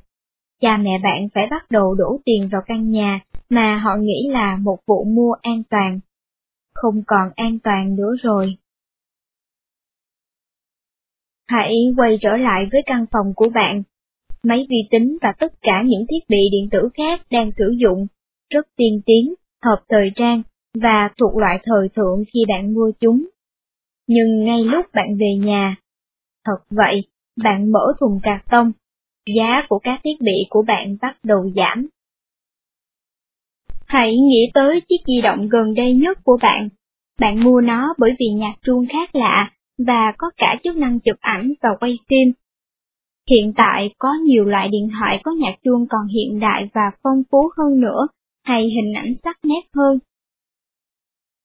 Rồi rất nhanh sau đó, trên thị trường xuất hiện mẫu mã mới, ví dụ sáu chấm không so với mẫu năm chấm không trước đây.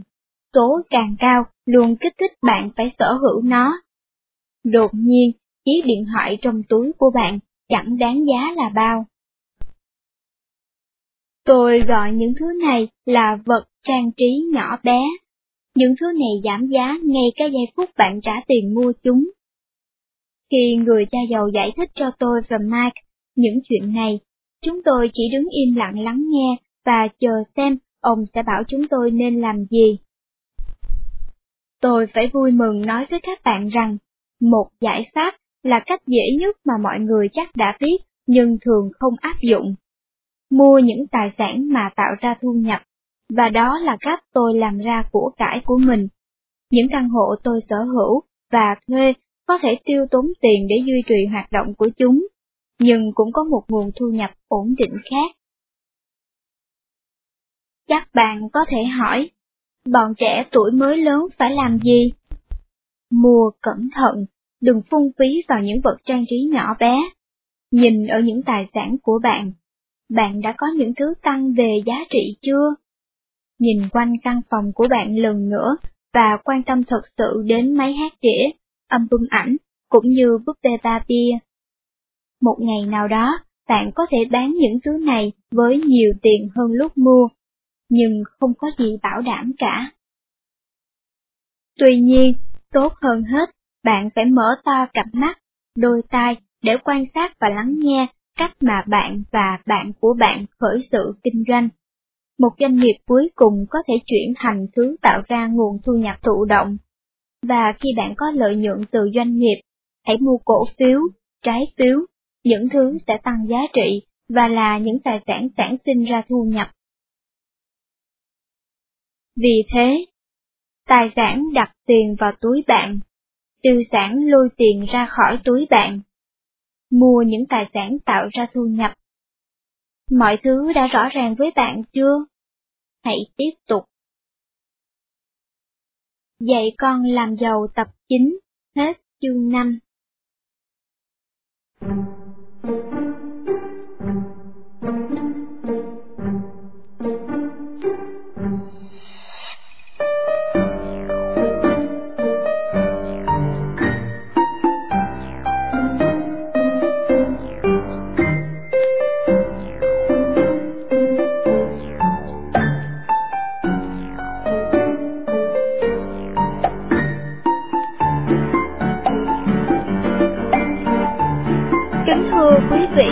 Chúng tôi xin phép gián đoạn chương trình ít phút để nhắn gửi thông điệp từ kho sách nói chấm com. Kho sách nói chấm com thực hiện audiobook này dưới sự tài trợ của một thính giả hảo tâm. Kho sách nói rất cần nhận được hơn nữa sự tài trợ từ nhiều thính giả như vậy để thực hiện thêm nhiều audiobook khác nhằm phục vụ lại cộng đồng người Việt Nam. Có một trăm người, mỗi người chỉ tài trợ một cuốn sách thôi, nhưng lại được nghe miễn phí một trăm cuốn sách khác. Đối với cá nhân mà nói, đây rõ ràng là một lợi ích. Còn đối với xã hội, thì một trăm cuốn sách audiobook miễn phí này sẽ giúp cho hàng triệu người Việt Nam, hàng triệu học sinh, sinh viên tiết kiệm được chi phí mua sách, tiết kiệm được thời gian, lại còn được download miễn phí.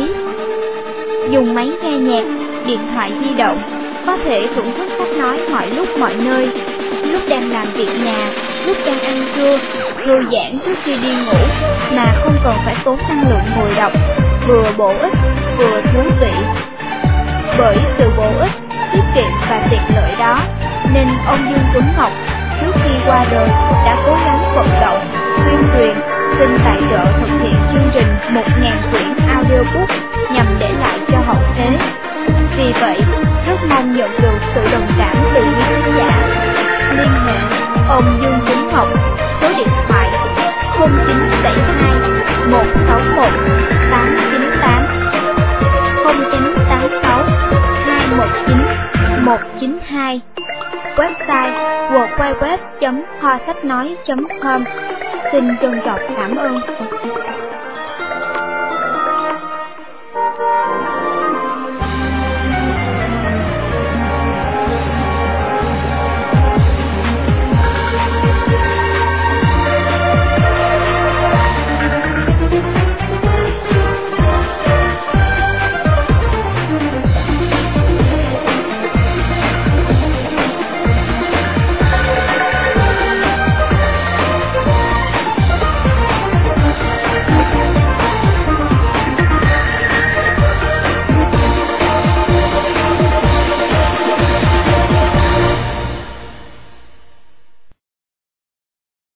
Chương sáu. Bí mật đồng tiền của người cha giàu. Tất cả nằm ở vòng quay tiền mặt. Báo cáo tài chính. Đọc những con số.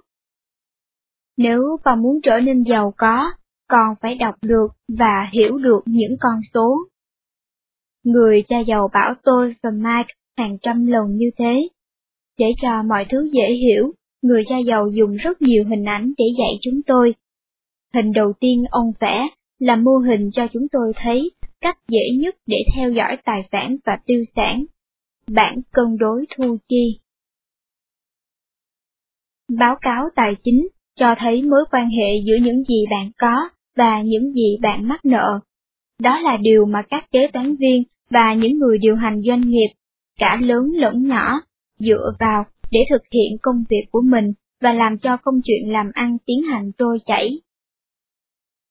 Báo cáo tài chính giống như bức tranh tình hình tài chính ở một thời điểm nào đó. Nó gồm hai phần, bảng kê lợi tức và bảng cân đối thu chi. Bảng kê lợi tức còn được gọi là báo cáo lời lỗ. Nó chỉ cho thấy các khoản tiền vào và tiền ra và cho bạn một cái nhìn nhanh về số tiền bạn có thể đang nắm trong tay. Nó đại diện cho thu nhập và chi phí trong một khoảng thời gian xác định. Bảng cân đối thu chi cho thấy mối quan hệ giữa tài sản và tiêu sản. Nó là bức ảnh chụp nhanh của thời điểm nào đó. Mô hình tiền vào và ra khỏi túi bạn được gọi là vòng quay tiền mặt. Người cha giàu còn chỉ cho chúng tôi một số hình vẽ hết sức đơn giản. Nếu bạn muốn làm một bản báo cáo tài chính cho bản thân, hãy lấy ra một tờ giấy trắng và vẽ bốn khung như sau. Thu nhập, chi phí, tài sản, tiêu sản. Hai khung bên trên là thu nhập và chi phí, bản kê lợi tức của bạn. Hai khung phía dưới là tài sản và tiêu sản, bản cân đối thu chi của bạn. Báo cáo tài chính cho chúng ta biết tiền của chúng ta đang ở đâu, và một cách lý tưởng, chúng ta đều muốn có thu nhập lớn hơn chi phí và tài sản nhiều hơn tiêu sản. Nhìn vào mô hình vòng quay tiền mặt, chúng ta có thể biết được tiền của chúng ta sắp đi đâu. Mô hình vòng quay của một tài sản. Mũi tên đại diện cho dòng tiền mặt đang đi từ hộp tài sản sang hộp thu nhập, có nghĩa là tài sản đang tạo ra tiền. Đây là mô hình vòng quay tiền mặt của người giàu. Mô hình vòng quay của một tiêu sản. Mũi tên dòng tiền mặt đi từ tiêu sản sang chi phí, và rồi nó đi ra khỏi khung, có nghĩa là tiền đã mất. Tất cả tiền được dùng vào chăm sóc cho thứ bạn đang sở hữu. Người cha giàu, hỏi và đáp. Hỏi: có trường hợp nào có tiền mà vẫn nghèo? Đáp: có. Điều này có vẻ nghịch lý, nhưng có thể xảy ra. Toàn bộ số thu nhập kiếm được không tỷ lệ thuận với tài sản tổng cộng của bạn. Cha tôi có một công việc tốt, với lương hậu hĩnh, nhưng ông không bao giờ bỏ đi thói quen của người cha nghèo. Cha của Mike có lẽ kiếm được số tiền bằng, hoặc thậm chí ít hơn, số tiền cha tôi kiếm được từ công việc của ông ấy ở đồn điền mía. Nhưng ông ấy biết cách đầu tư và đã giàu có. Báo cáo tài chính của người cha nghèo có cột tiêu sản lớn hơn tài sản. Ngược lại, báo cáo tài chính của người cha giàu sẽ phản ánh ít chi phí hơn thu nhập. Báo cáo tài chính của người cha giàu có cột tiêu sản nhỏ hơn cột tài sản. Như bạn có thể thấy, nếu bạn giữ được cột tiêu sản càng nhỏ và cột tài sản càng lớn, bạn sẽ giàu có. Điều này thật đơn giản. Làm báo cáo tài chính cho bản thân. Bây giờ là đến lượt bạn, sử dụng bốn khung: thu nhập, chi phí, tài sản, tiêu sản. Bạn có thể dễ dàng tạo cho mình một báo cáo tài chính. Hãy bắt đầu từ thu nhập. Ngoài giờ học hay vào cuối tuần, bạn có làm thêm gì không? Đây sẽ là mục đầu tiên trong cột tài sản của bạn. Thêm vào những thứ khác mà đại diện tiền chảy vào túi bạn, tiền trợ cấp và những món quà bằng tiền mặt.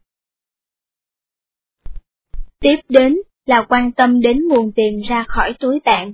Bạn phải chi cho những khoản nào? Viết ra tất cả mọi thứ mà bạn có thể nghĩ là mình phải chi tiền cho nó. Dưới đây là danh sách ví dụ. Khi bạn đọc qua, bạn có thể khoanh tròn những thứ bạn mua thường xuyên và số tiền đã mua, và ghi chú trung bình hàng tháng bạn xài bao nhiêu tiền cho từng loại. Thực phẩm, quần áo, dụng cụ thể thao, đi lại, giải trí, thuốc men, làm đẹp và những thứ khác. Bạn đã khoanh bao nhiêu mục?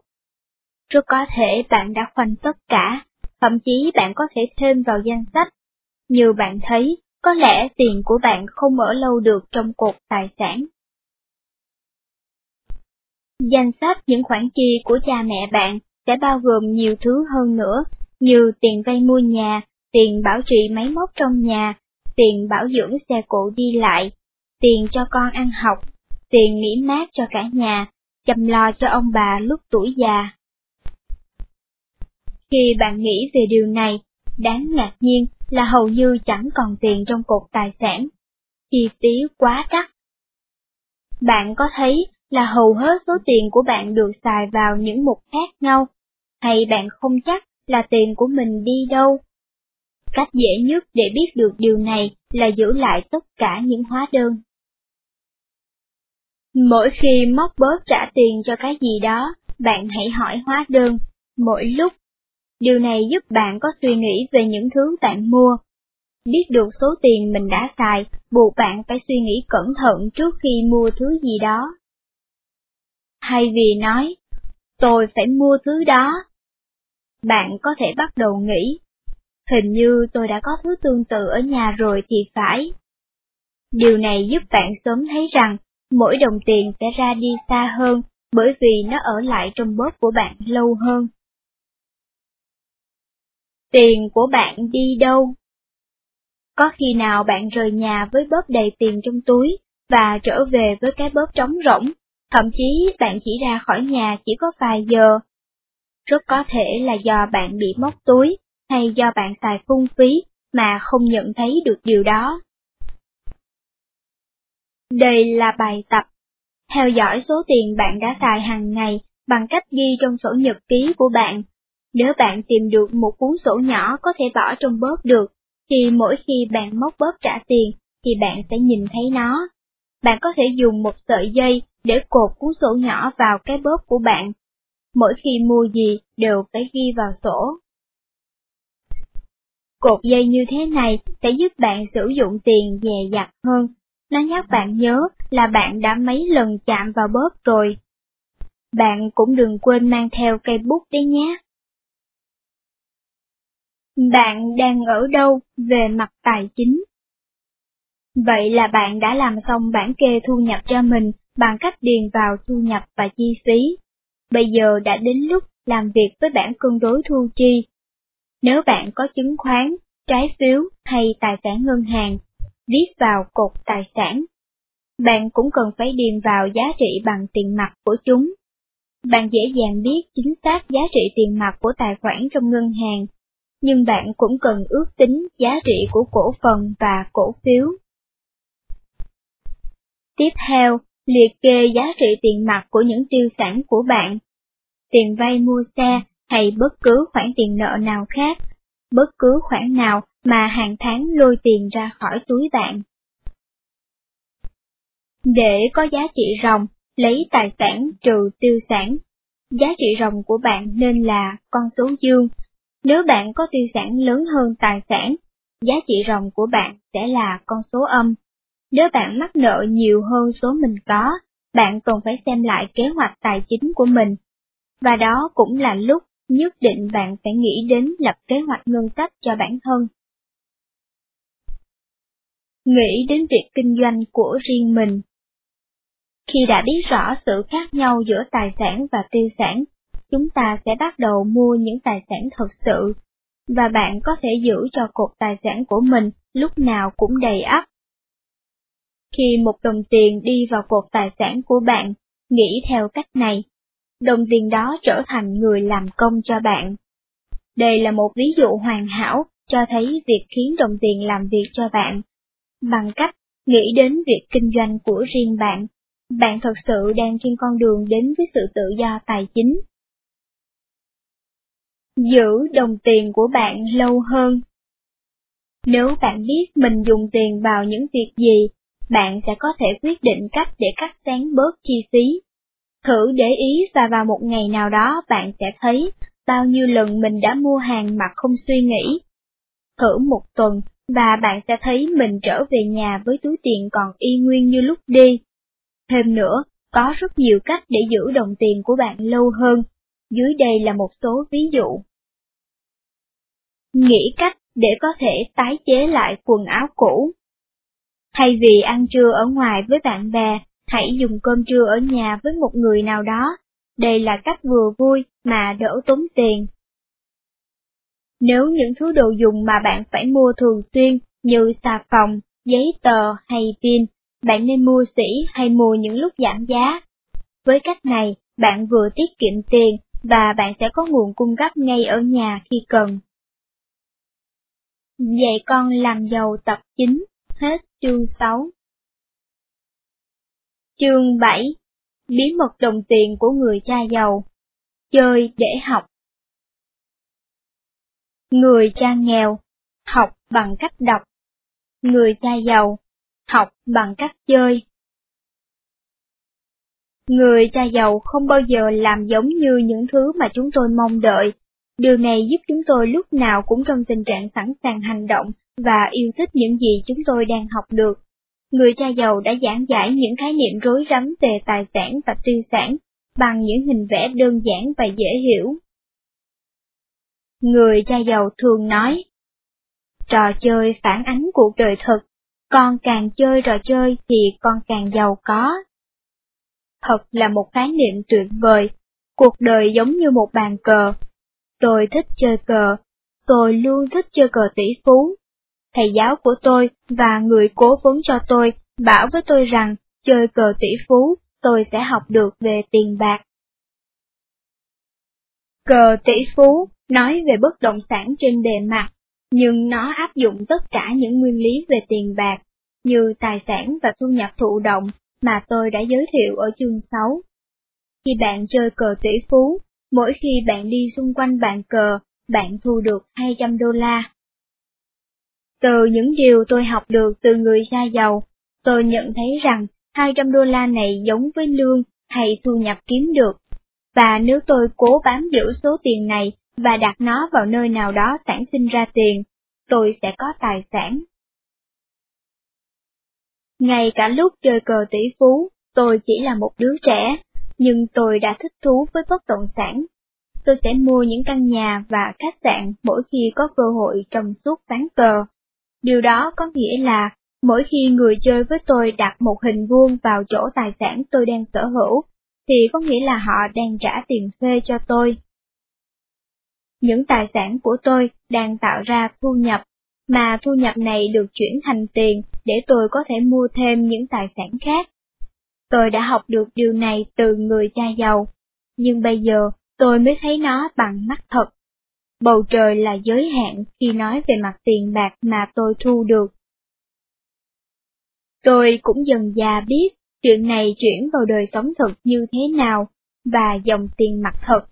Nếu tôi sở hữu một tòa nhà hay một khu chung cư, và người ta thuê căn hộ trong tòa nhà đó, tiền sẽ vào túi tôi định kỳ hàng tháng. Vì từ nhỏ tôi đã mê cờ tỷ phú, nên lớn lên tôi đã phát triển trò chơi của riêng mình để dạy những điều tôi học được từ người cha giàu. Giờ đây tôi có ba bộ trò chơi, Cashflow một không một và Cashflow hai không hai cho người lớn, và Cashflow một không một cho trẻ em. Từ vòng lẫn quẩn đến vòng nhanh.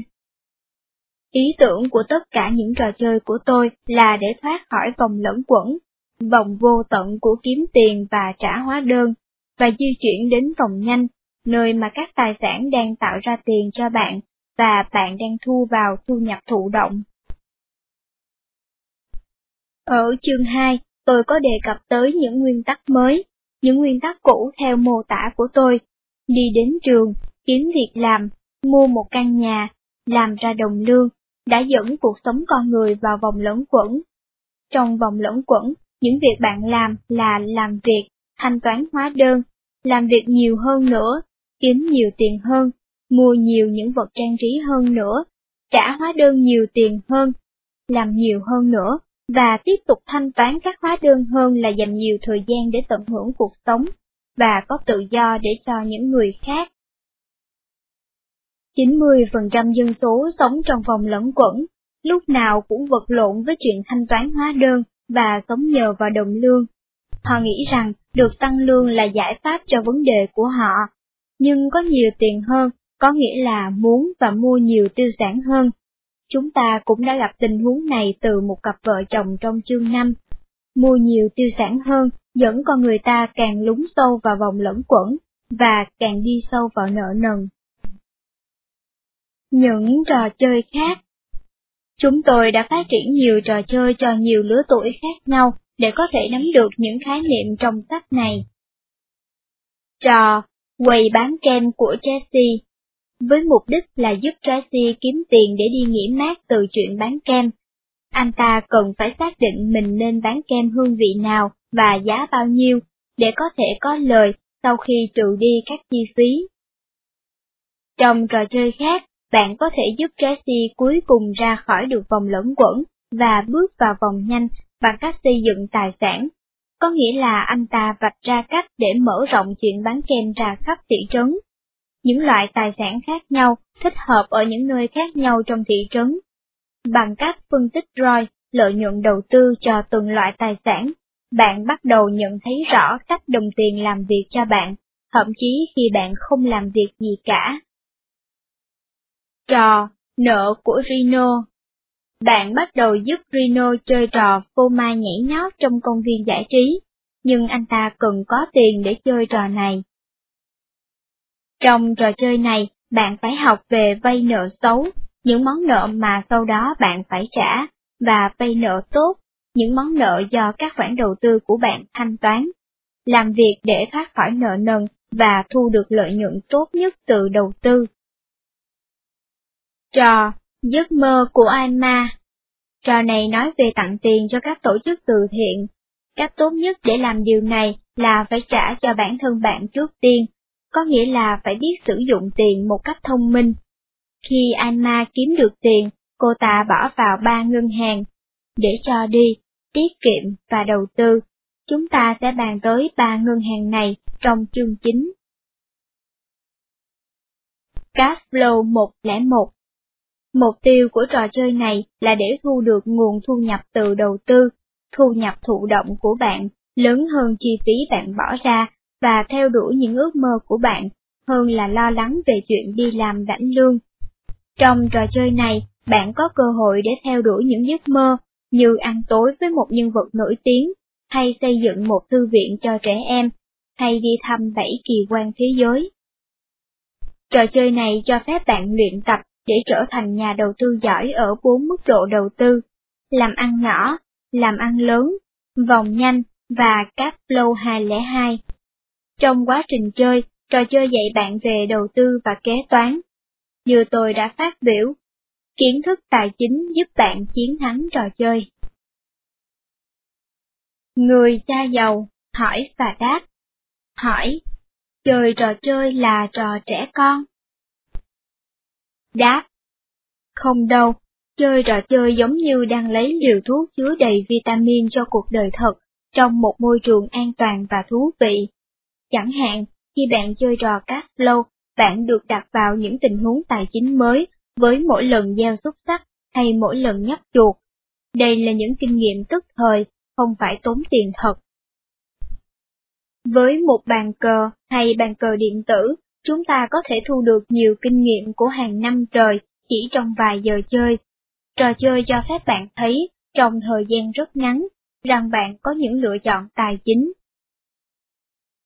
Bạn là người chơi như thế nào? Tôi đã nhìn thấy hàng ngàn người đang chơi trò Cashflow, và tôi cũng nhận được vô số những phản hồi từ rất nhiều người khác. Bạn là người chơi như thế nào? Bạn có thấy hình ảnh của mình trong những mô tả này không? Xếp loại từ một đến năm, khoanh tròn số mà mô tả giống bạn nhất, một là ít giống bạn nhất, và năm là giống với bạn nhất. một. Ra khỏi vòng luẩn quẩn một cách nhanh chóng. Thông thường, những người ra khỏi vòng luẩn quẩn nhanh nhất là những người hiểu các con số và có đầu óc tài chính sáng tạo. Những người này nhanh chóng nhận ra các lựa chọn của họ.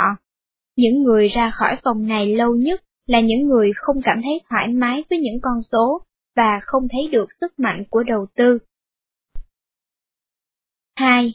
Ngồi trên số tiền để gây vốn quá lâu. Tôi thấy rằng những người kiếm được nhiều tiền trong trò chơi thường không biết phải làm gì với số tiền đó. Có thể họ đang có tiền, nhưng những người khác trong trò chơi dường như vượt qua mặt họ. Điều này cũng đúng trong cuộc đời thực. Có nhiều người có nhiều tiền nhưng không vượt lên về mặt tài chính. ba. Tin rằng chưa từng có gì tốt đẹp xảy ra trong cuộc đời tôi. Tôi nhận thấy là nhiều người đang chơi trò chơi than là họ không nhận được những thẻ cơ hội tốt, họ không đáp trên những ô vuông tốt, vì thế họ chỉ ngồi im trong khi những người khác thì đang chơi. Tôi biết có những người như thế trong cuộc đời thực, họ chờ đợi cơ hội hoàn hảo, chứ không dám liều lĩnh. bốn. Nói, tôi không thể mua nổi. Tôi thấy nhiều người nhận được một tấm thẻ đại diện cho một cơ hội kinh doanh, nhưng sau đó nói là họ không có đủ tiền để lợi dụng cơ hội đó.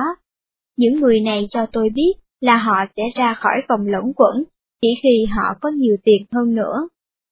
Những người này cũng đang ngồi xem những người khác chơi trò chơi, và họ cũng làm tương tự như thế trong cuộc đời thực.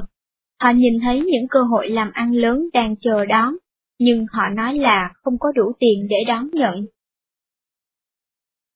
năm. Nó ở ngay trước mắt tôi, nhưng tôi không thể nhìn thấy được. Tôi nhận thấy là có nhiều người lấy đúng thẻ rồi, đọc lớn tấm thẻ, nhưng vẫn không nhận ra đó là cơ hội to lớn. Họ có tiền, thời cơ đến, và họ có tấm thẻ, nhưng họ không nhìn ra cơ hội đang rành rành trước mắt họ. Họ không thấy làm thế nào để cho nó hợp với kế hoạch tài chính của họ, để thoát khỏi vòng luẩn quẩn. Tôi biết nhóm này có nhiều người hơn tất cả người của các nhóm khác cộng lại. Hầu hết mọi người đều có cơ hội nhấp nháy trước mặt họ, nhưng có điều là họ không nhìn thấy. Bạn có thấy mình giống với mô tả nào về những loại người chơi ở trên không? Những người tôi mô tả ở trên đều là người trẻ. Thường thì người trẻ nắm bắt và tham gia những trò chơi này dễ dàng nhất, vì họ sẵn sàng liều lĩnh. Tôi đoán vì bạn đang đọc quyển sách này, nên chắc bạn rất giống với những người chơi trong ví dụ một. Nếu không, bạn đừng lo lắng, bạn hãy chơi thật nhiều. Khi bạn đã chơi đủ, bạn sẽ thấy cách chơi của bạn thay đổi. Tôi thấy những người giàu chơi trò chơi không bao giờ ngồi ngoài đường biên, khu vực bên ngoài đường biên. Họ tham dự vào, họ sáng tạo, và họ chấp nhận liều lĩnh, có tính toán. Có nghĩa là họ nghĩ đến kế hoạch của họ rất cẩn thận, ngay cả khi kế hoạch đó bị người khác đánh giá là rủi ro. Học để lựa chọn và tạo ra những chọn lựa. Tôi hy vọng bạn đang dần hiểu ra mọi chuyện. Chơi những trò chơi như Cashflow thực sự là cách luyện tập tốt cho cuộc sống. Đó là cách để bạn tận dụng hết những cách học của mình, tăng cường sự thông minh tài chính và suy nghĩ giàu có. Khi i kiu tài chính của bạn ngày càng cao hơn, bạn sẽ có thể tránh được vòng luẩn quẩn trong cuộc sống. Sự thông minh tài chính đồng nghĩa với sự sáng tạo trong giải quyết các vấn đề tài chính. Nếu cơ hội không đến với bạn, thì bạn có thể làm gì khác để cải thiện vị thế tài chính của mình? Bạn có thể tìm thấy những lựa chọn nào? Nếu một cơ hội rơi vào bạn và bạn không có tiền, và ngân hàng sẽ không cho bạn vay, bạn có thể làm gì khác để biến cơ hội đó có lợi cho bạn? Nếu điều bạn trông đợi không xảy ra, làm sao bạn có thể chuyển một trái chanh thành ly nước chanh, hoặc trong trường hợp này là hàng triệu đô la? Chơi trò chơi cuộc đời. Tôi đã bỏ nhiều năm trời để phát triển sự thông minh tài chính của tôi, bởi vì tôi muốn tham gia vào trò chơi lớn nhất và nhanh nhất của thế giới. Tôi muốn dùng hết công sức cái đầu của mình. Tôi muốn có mặt ở những nơi tưng bừng sức sống. Đó là cái gì đang diễn ra, và tôi càng trải nghiệm nhiều, nó càng trở nên hấp dẫn. Lúc đầu, nó dường như giống chuyến đi trên đoạn đường sắt ngoặt gấp và dốc, từ vòng luẩn quẩn, nơi của người cha nghèo, đến vòng nhanh, nơi của người cha giàu và nơi tôi muốn tới. Nhưng nó trở nên dễ dàng hơn. Tôi dành phần lớn cuộc đời mình hướng về vòng nhanh. Cho đến khi Mike và tôi mười sáu tuổi, chúng tôi bắt đầu tách khỏi đám bạn ở trường. Chúng tôi làm việc cho cha của Mike vào những buổi chiều và những ngày cuối tuần. Sau giờ làm, chúng tôi thường ngồi hàng giờ ở các bàn làm việc của người cha giàu, trong lúc ông có cuộc họp với những chủ ngân hàng, luật sư, kế toán, nhà môi giới chứng khoán, nhà đầu tư, nhà quản lý và nhân công. Mike và tôi học được rất nhiều điều từ những buổi ngồi như thế, hơn là những gì chúng tôi học ở trường, kể cả ở trường đại học.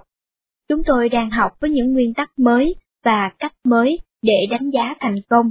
Chúng tôi không nhận được những điểm A, B, C, nhưng chúng tôi biết cách đo sự tiến bộ của mình.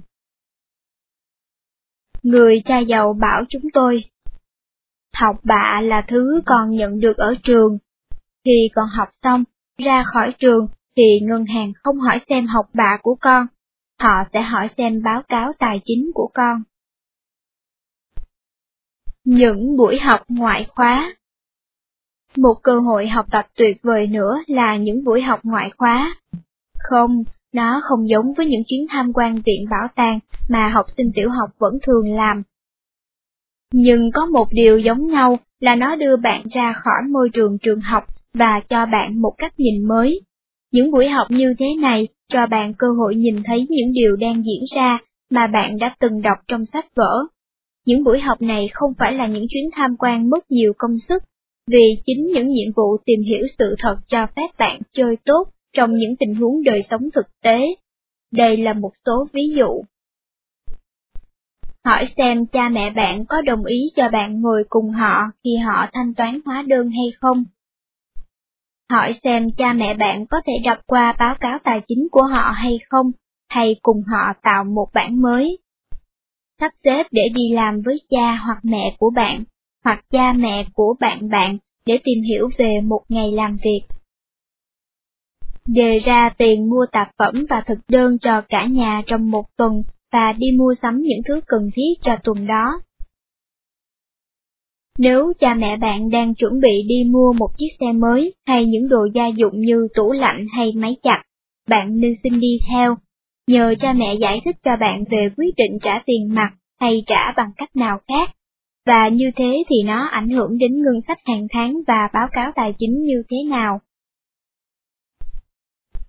Hỏi cha mẹ xem liệu họ có thể dẫn bạn tới một công ty mua bán chứng khoán không?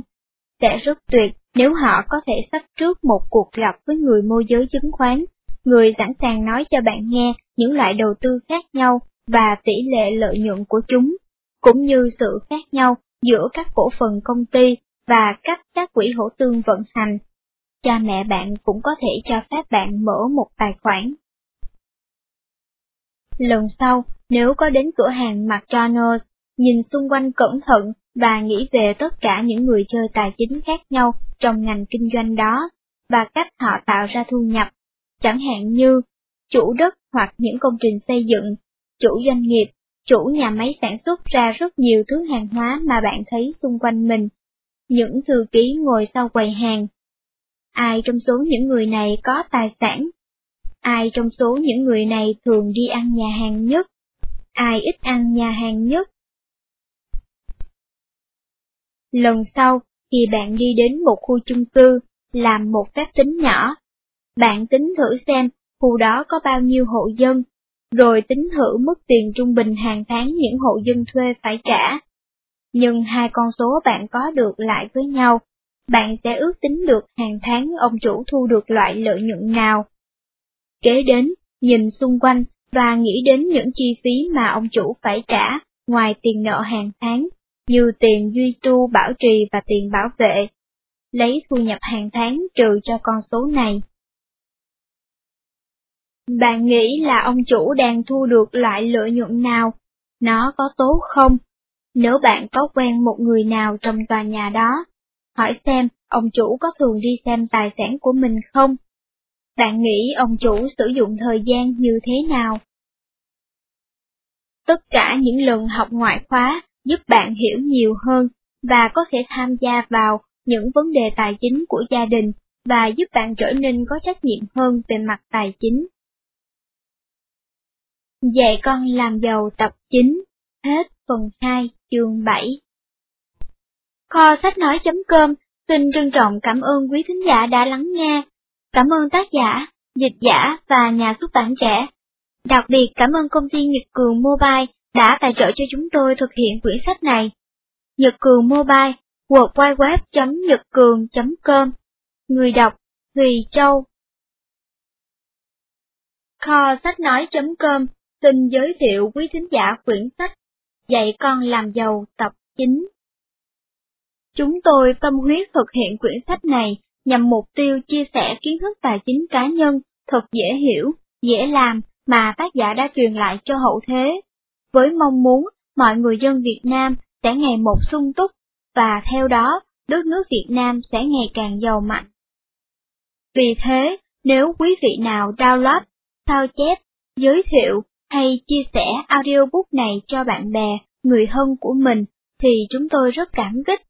Nhưng mong quý vị tuyệt đối không buôn bán những file audiobook này để thu lợi cá nhân, làm mất đi ý nghĩa tích cực mà chúng tôi muốn đóng góp cho xã hội.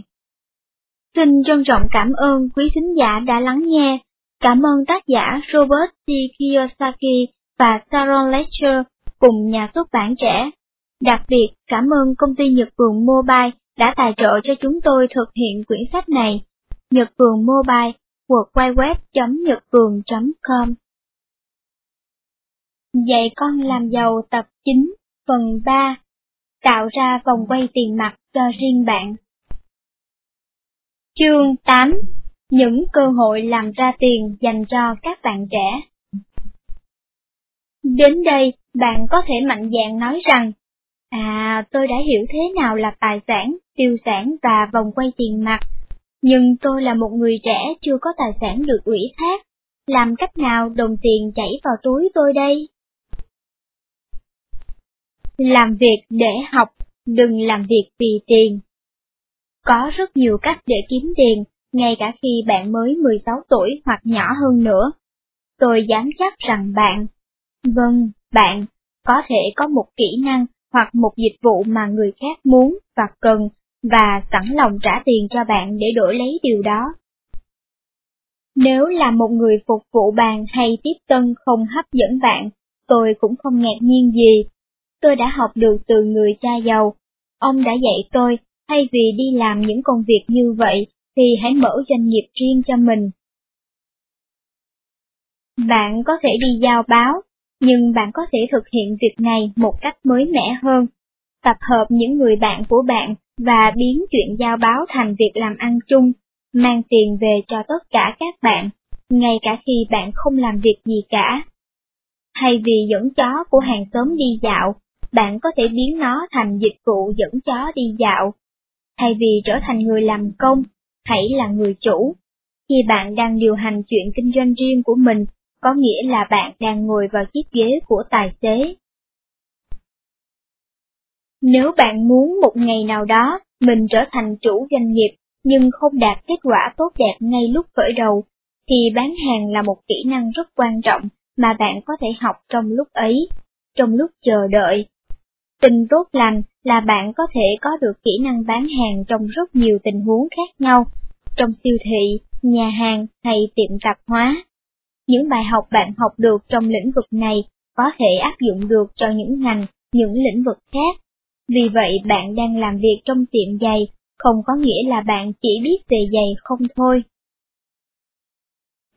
Công việc nào thích hợp với bạn? Công việc nào sẽ là lý tưởng cho bạn? Ngay bây giờ, hãy dành vài phút để viết vào nhật ký người cha giàu những ngành nghề xuất hiện trong đầu bạn vào một cột. Cột kế bên, bạn ghi ra những công việc mà những người trẻ xung quanh bạn đang làm. Bạn có thể gạch những đường nối những mục này ở hai cột hay không? Chẳng hạn, bạn rất thích làm chủ cửa hàng thời trang một ngày nào đó. Tại sao bạn không bắt đầu bằng việc xin làm ở những cửa hiệu hay công ty thời trang để học hỏi về ngành này? Khi suy nghĩ nơi bạn sẽ xin làm việc, thì hãy đến những mục tiêu của bạn trước tiên. Nếu bạn không thể vẽ được gạch nối nào giữa hai cột, hoặc sau khi bạn đã vẽ được rất nhiều những đường nối giữa hai cột, hãy làm thêm cột thứ ba. Đây là cột mà người cha giàu bảo tôi phải tập trung vào. Những cơ hội mà bạn có thể tạo ra cho chính bản thân mình. Có thể có những công việc bất thường mà bạn chưa nghe những người xung quanh bạn làm bao giờ, nhưng bạn tưởng tượng đó sẽ là cơ hội học tập rất tốt cho bạn, thì nó sẽ thu hút bạn. Chỉ vì bạn không biết những người ở độ tuổi của bạn làm những công việc đó, bạn lại không muốn khám phá sao? Dĩ nhiên, nếu bạn có được một công việc ở một cửa hàng quần áo hay băng đĩa, thì thật là tuyệt, không phải ai cũng có cơ hội như bạn đâu. Nhớ rằng, tôi đã không thích công việc chất hàng từ trên kệ xuống, nhưng tôi vẫn làm vì tôi tin rằng mình sẽ học được cái gì đó từ người cha giàu. Vì vậy tôi muốn nhắc lại rằng, làm việc để học, đừng làm việc vì tiền. Làm việc là một sự trao đổi. Khi cha mẹ bảo tôi là họ không có tiền để lo cho tôi học đại học, tôi bảo họ là tôi sẽ tìm cách để tự trang trải chuyện học hành của mình. Lúc đó tôi đã biết cách kiếm tiền cho riêng mình, nhưng không phải những đồng tiền tôi kiếm được giúp tôi hoàn thành chuyện học hành của mình.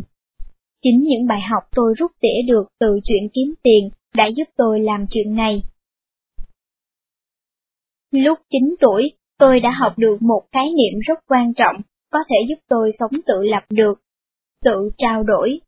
Người cha giàu bảo tôi, con có thể có được bất cứ thứ gì con muốn, miễn là con sẵn lòng trao đổi một vài thứ có giá trị cho thứ con muốn. Tôi học được từ lời khuyên này là càng cho đi, tôi càng nhận lại được nhiều hơn. Bằng cách làm việc không được trả tiền công lúc chín tuổi, tôi học được bài học trao đổi này. Tôi cho người cha giàu thấy rằng tôi sẵn sàng làm việc để đổi những kiến thức về tiền bạc ông dạy cho tôi. Để tạo ra sự trao đổi công bằng, bạn phải biết mỗi công việc mang lại lợi ích gì cho bạn. Bạn phải tìm kiếm cơ hội chứ không phải lương. Nếu bạn làm một công việc mà giá trị của nó chỉ là những đồng tiền mặt còn lại trong túi bạn sau khi bạn nhận lương, thì đó không phải là sự trao đổi có lợi. Làm việc vì đồng tiền đồng nghĩa với việc bạn đang cho đi một khối lượng thời gian của mình và thường nhận lại được một số tiền tương đương hoặc ít hơn giá trị của thời gian bạn bỏ ra. Làm việc để học có nghĩa là thường nhận được một thứ có giá trị hơn thời gian bạn bỏ ra cùng với tiền mặt. Vậy cái nào tốt hơn cho bạn? Người cha giàu hỏi và đáp. Hỏi: làm gì nếu tôi muốn đi làm mà cha mẹ không đồng ý? Đáp: giả sử bạn muốn tìm một công việc làm thêm sau giờ học, nhưng cha mẹ bạn chỉ đơn giản nói không. Hãy hỏi họ lý do. Nếu chỉ vì cha mẹ lo cho bạn không còn nhiều thời gian để tập trung cho việc học, thì bạn cần xem liệu điều lo ngại của cha mẹ có đúng hay không. Mặt khác, nếu bạn thực sự muốn làm việc để học, và bạn có thể thuyết phục cha mẹ bạn về chuyện đó, họ sẽ xem xét lại ý kiến của mình. Hầu như cha mẹ nào cũng ủng hộ cố gắng học hỏi của con cái, hoặc bạn chứng minh cho cha mẹ thấy rằng bạn cam kết khởi sự kinh doanh riêng, hơn là đi làm thuê với đồng lương ít ỏi. Rất nhiều cha mẹ trước đây không ủng hộ giờ cũng có thể đổi ý. Làm thay đổi cách suy nghĩ chung của các bậc cha mẹ là dành hết thời gian cho việc học để được điểm số cao hơn, là sự chuẩn bị tốt nhất cho tương lai, thì thật không dễ tí nào. Nhưng nếu cha mẹ bạn thấy bạn rất sáng tạo và có đầu óc kinh doanh, họ sẽ dễ dàng hiểu được động cơ và năng khiếu thực sự của bạn. Rất có khả năng là cha mẹ muốn nuôi dưỡng và khích lệ những phẩm chất này nơi bạn. Động não tìm ý tưởng kinh doanh. Có rất nhiều bạn trẻ thậm chí không nhận ra là có khá nhiều công việc đang chờ đợi họ. Nếu bạn mười ba hay nhỏ hơn, bạn có thể đi giữ trẻ, giao báo, làm việc vặt trong văn phòng của cha mẹ.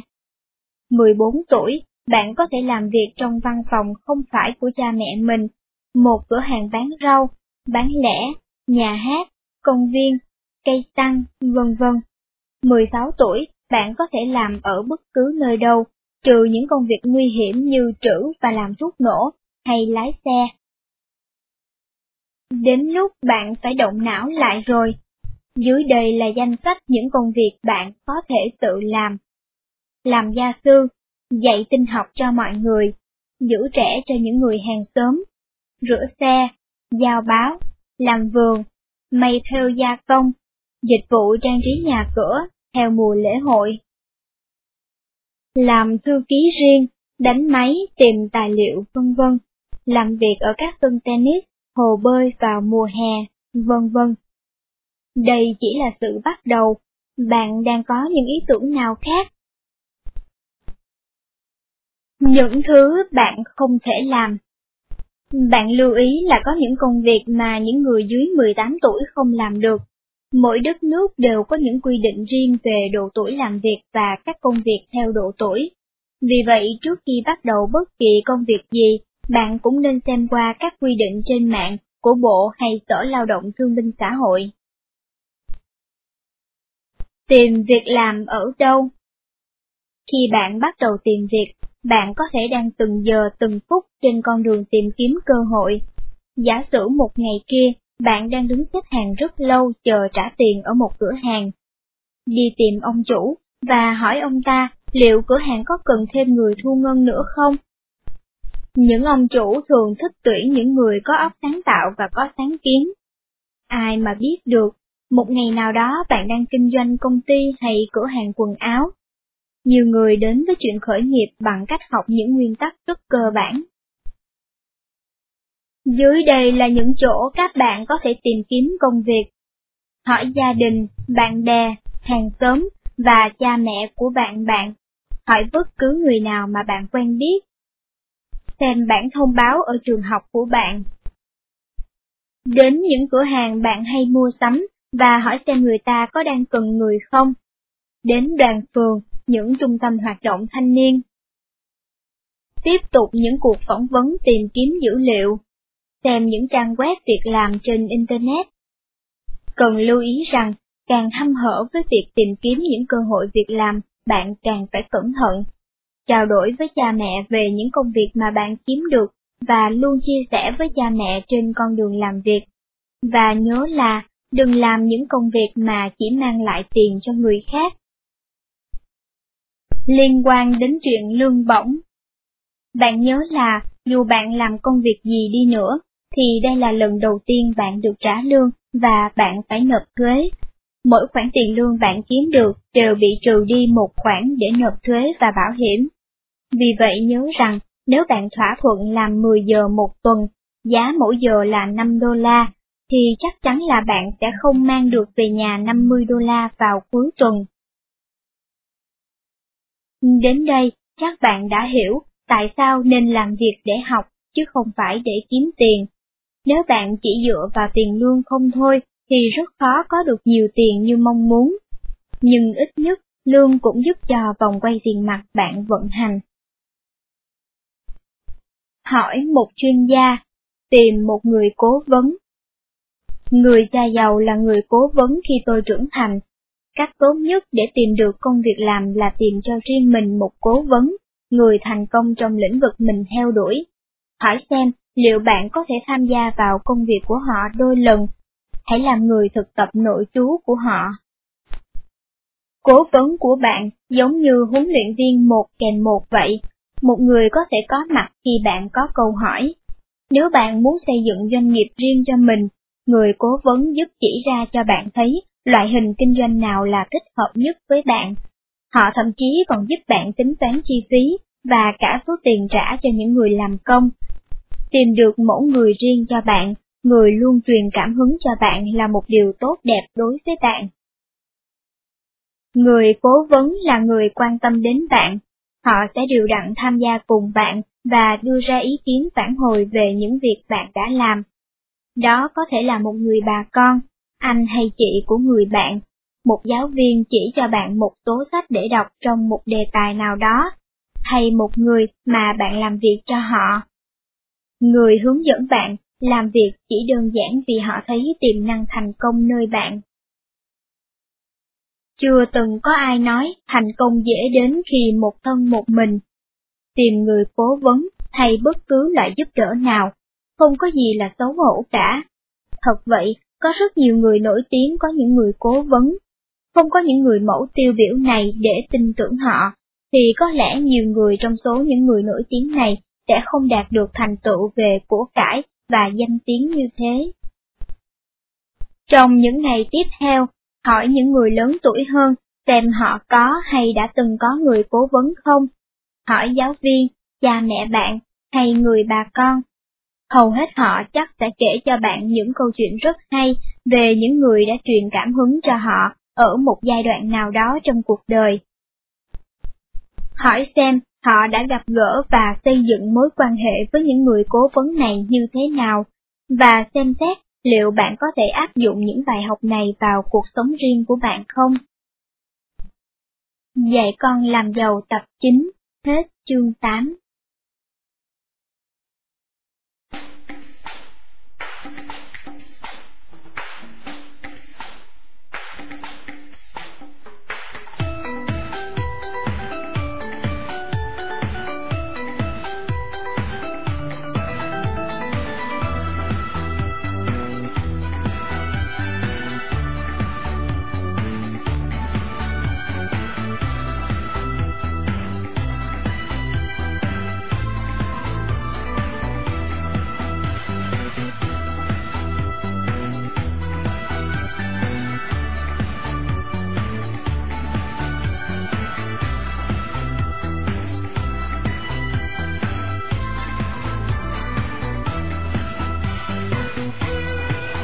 Kính thưa quý vị, chúng tôi xin phép gián đoạn chương trình ít phút để nhắn gửi thông điệp từ kho sách nói chấm com. Kho sách nói chấm com thực hiện audiobook này dưới sự tài trợ của một thính giả hảo tâm. Kho sách nói rất cần nhận được hơn nữa sự tài trợ từ nhiều thính giả như vậy để thực hiện thêm nhiều audiobook khác nhằm phục vụ lại cộng đồng người Việt Nam. Có một trăm người, mỗi người chỉ tài trợ một cuốn sách thôi, nhưng lại được nghe miễn phí một trăm cuốn sách khác. Đối với cá nhân mà nói, đây rõ ràng là một lợi ích. Còn đối với xã hội, thì một trăm cuốn sách audiobook miễn phí này sẽ giúp cho hàng triệu người Việt Nam, hàng triệu học sinh, sinh viên tiết kiệm được chi phí mua sách, tiết kiệm được thời gian, lại còn được download miễn phí.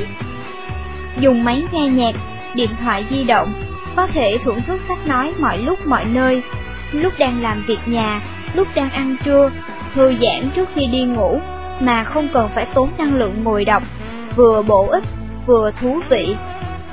Bởi sự bổ ích, tiết kiệm và tiện lợi đó, nên ông Dương Tuấn Ngọc, trước khi qua đời, đã cố gắng vận động, tuyên truyền, xin tài trợ thực hiện chương trình một nghìn quyển audiobook nhằm để lại cho hậu thế.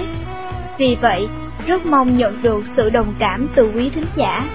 Liên hệ ông Dương Tuấn Ngọc, số điện thoại không chín bảy hai, một sáu một, tám chín tám, không chín tám sáu, hai một chín, một chín hai, website www chấm kho sách nói chấm com. Xin trân trọng cảm ơn.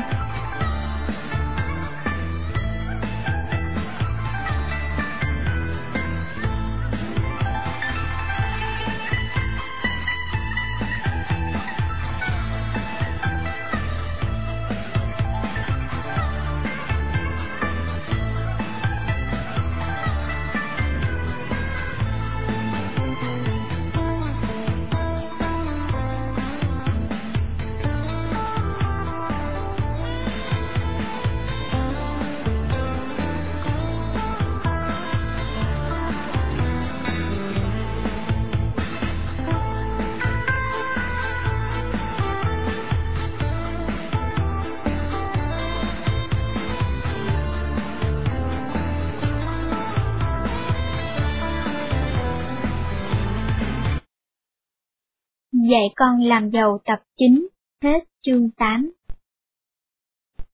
Chương chín. Quản lý tài sản của bạn.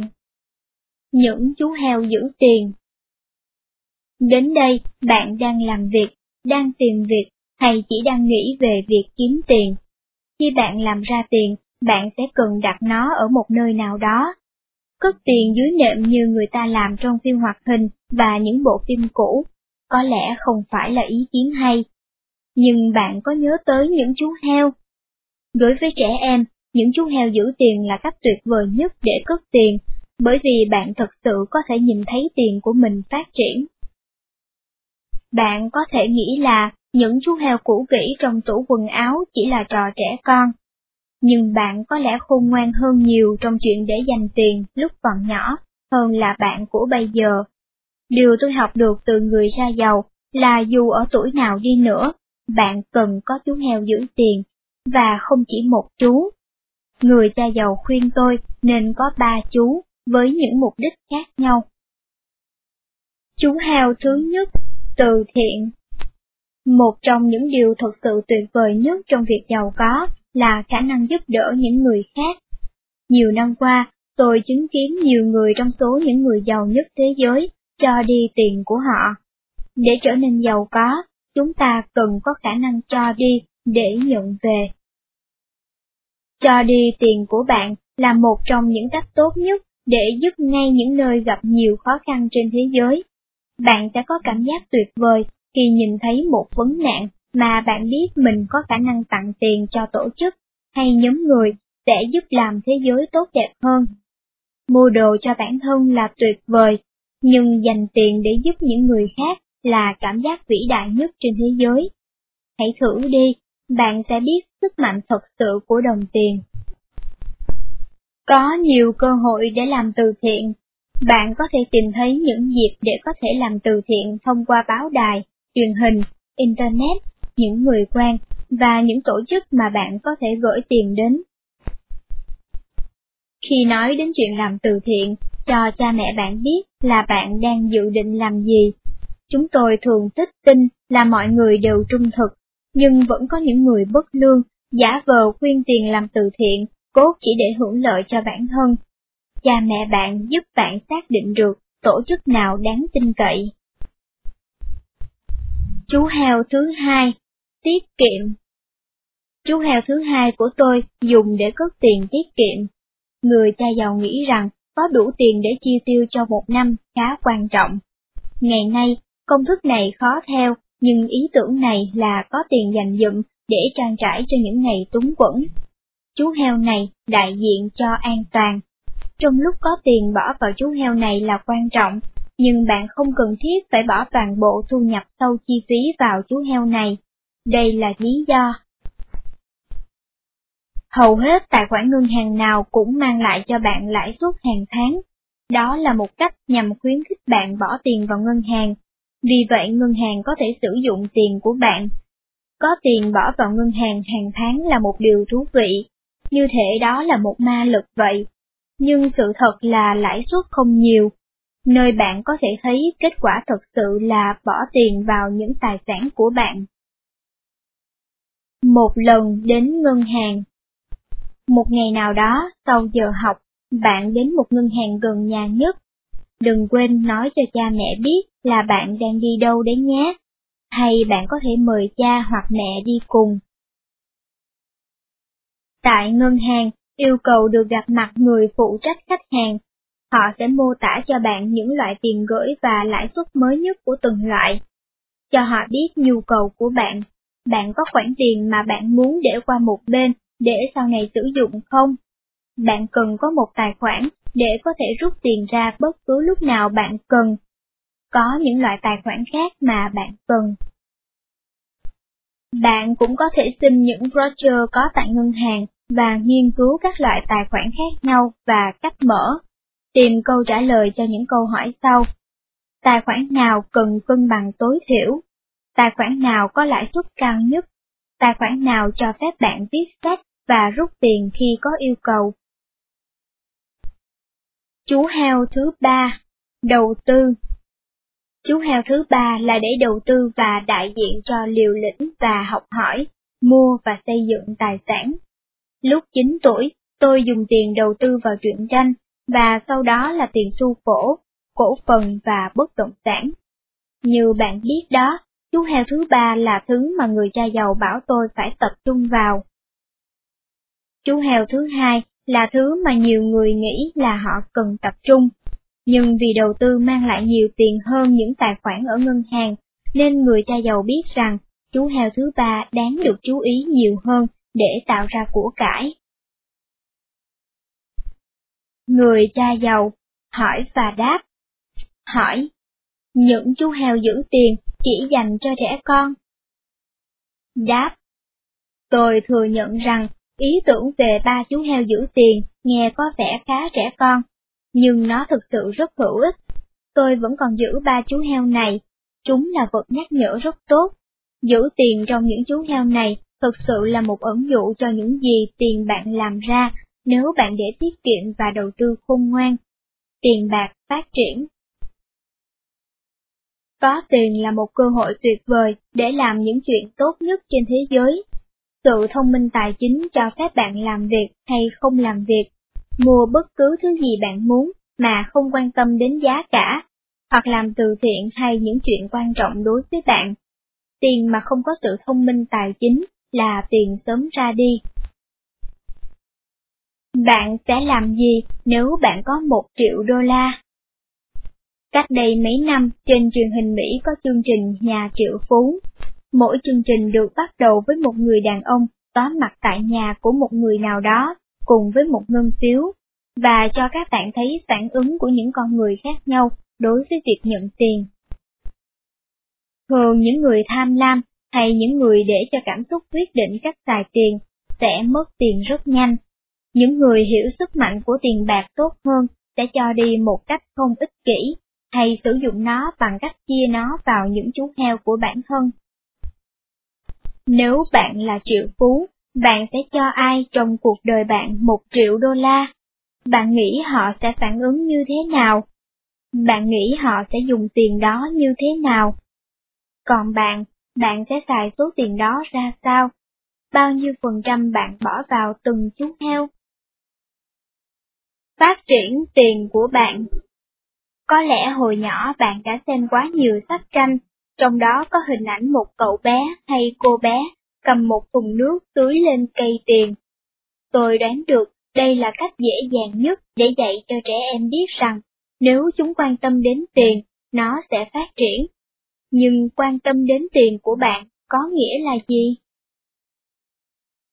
Sau khi học được về ba chú heo giữ tiền, bạn có thể nghĩ rằng mọi chuyện nằm ở chỗ bạn ngồi trên đống tiền của mình. Điều buồn cười ở đây là gì? Tin tốt lành là, bỏ tiền vào những chú heo này chỉ là một phần của công thức làm giàu. Những phần khác của công thức này có thể dường như đối nghịch hẳn. Đó là chuyện giữ cho tiền của bạn vận hành. Đó là phần tốt nhất. Niềm vui bắt đầu khi bạn có tiền trong cả ba chú heo. Lợi nhuận đầu tư, roi. Người cha giàu thường nói, những người tiết kiệm là những người bị thua lỗ.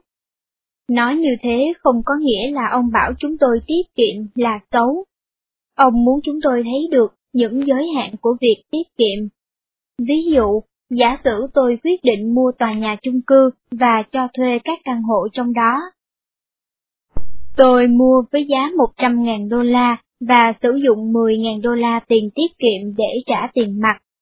Tôi đến ngân hàng để vay có thế chấp, có nghĩa là tôi phải vay số tiền còn lại, chín mươi nghìn đô la, từ ngân hàng để mua chung cư đó và trả số tiền vay cộng với lãi suất cho ngân hàng mỗi lần một ít trong một khoảng thời gian đã thỏa thuận. Trong một năm, thu nhập tôi kiếm được từ những người thuê căn hộ, trừ đi tiền trả cho ngân hàng, thuế và những khoản tiền khác cho việc duy tu bảo trì, có khả năng là mười nghìn đô la, bằng với số tiền mặt trả lúc ban đầu.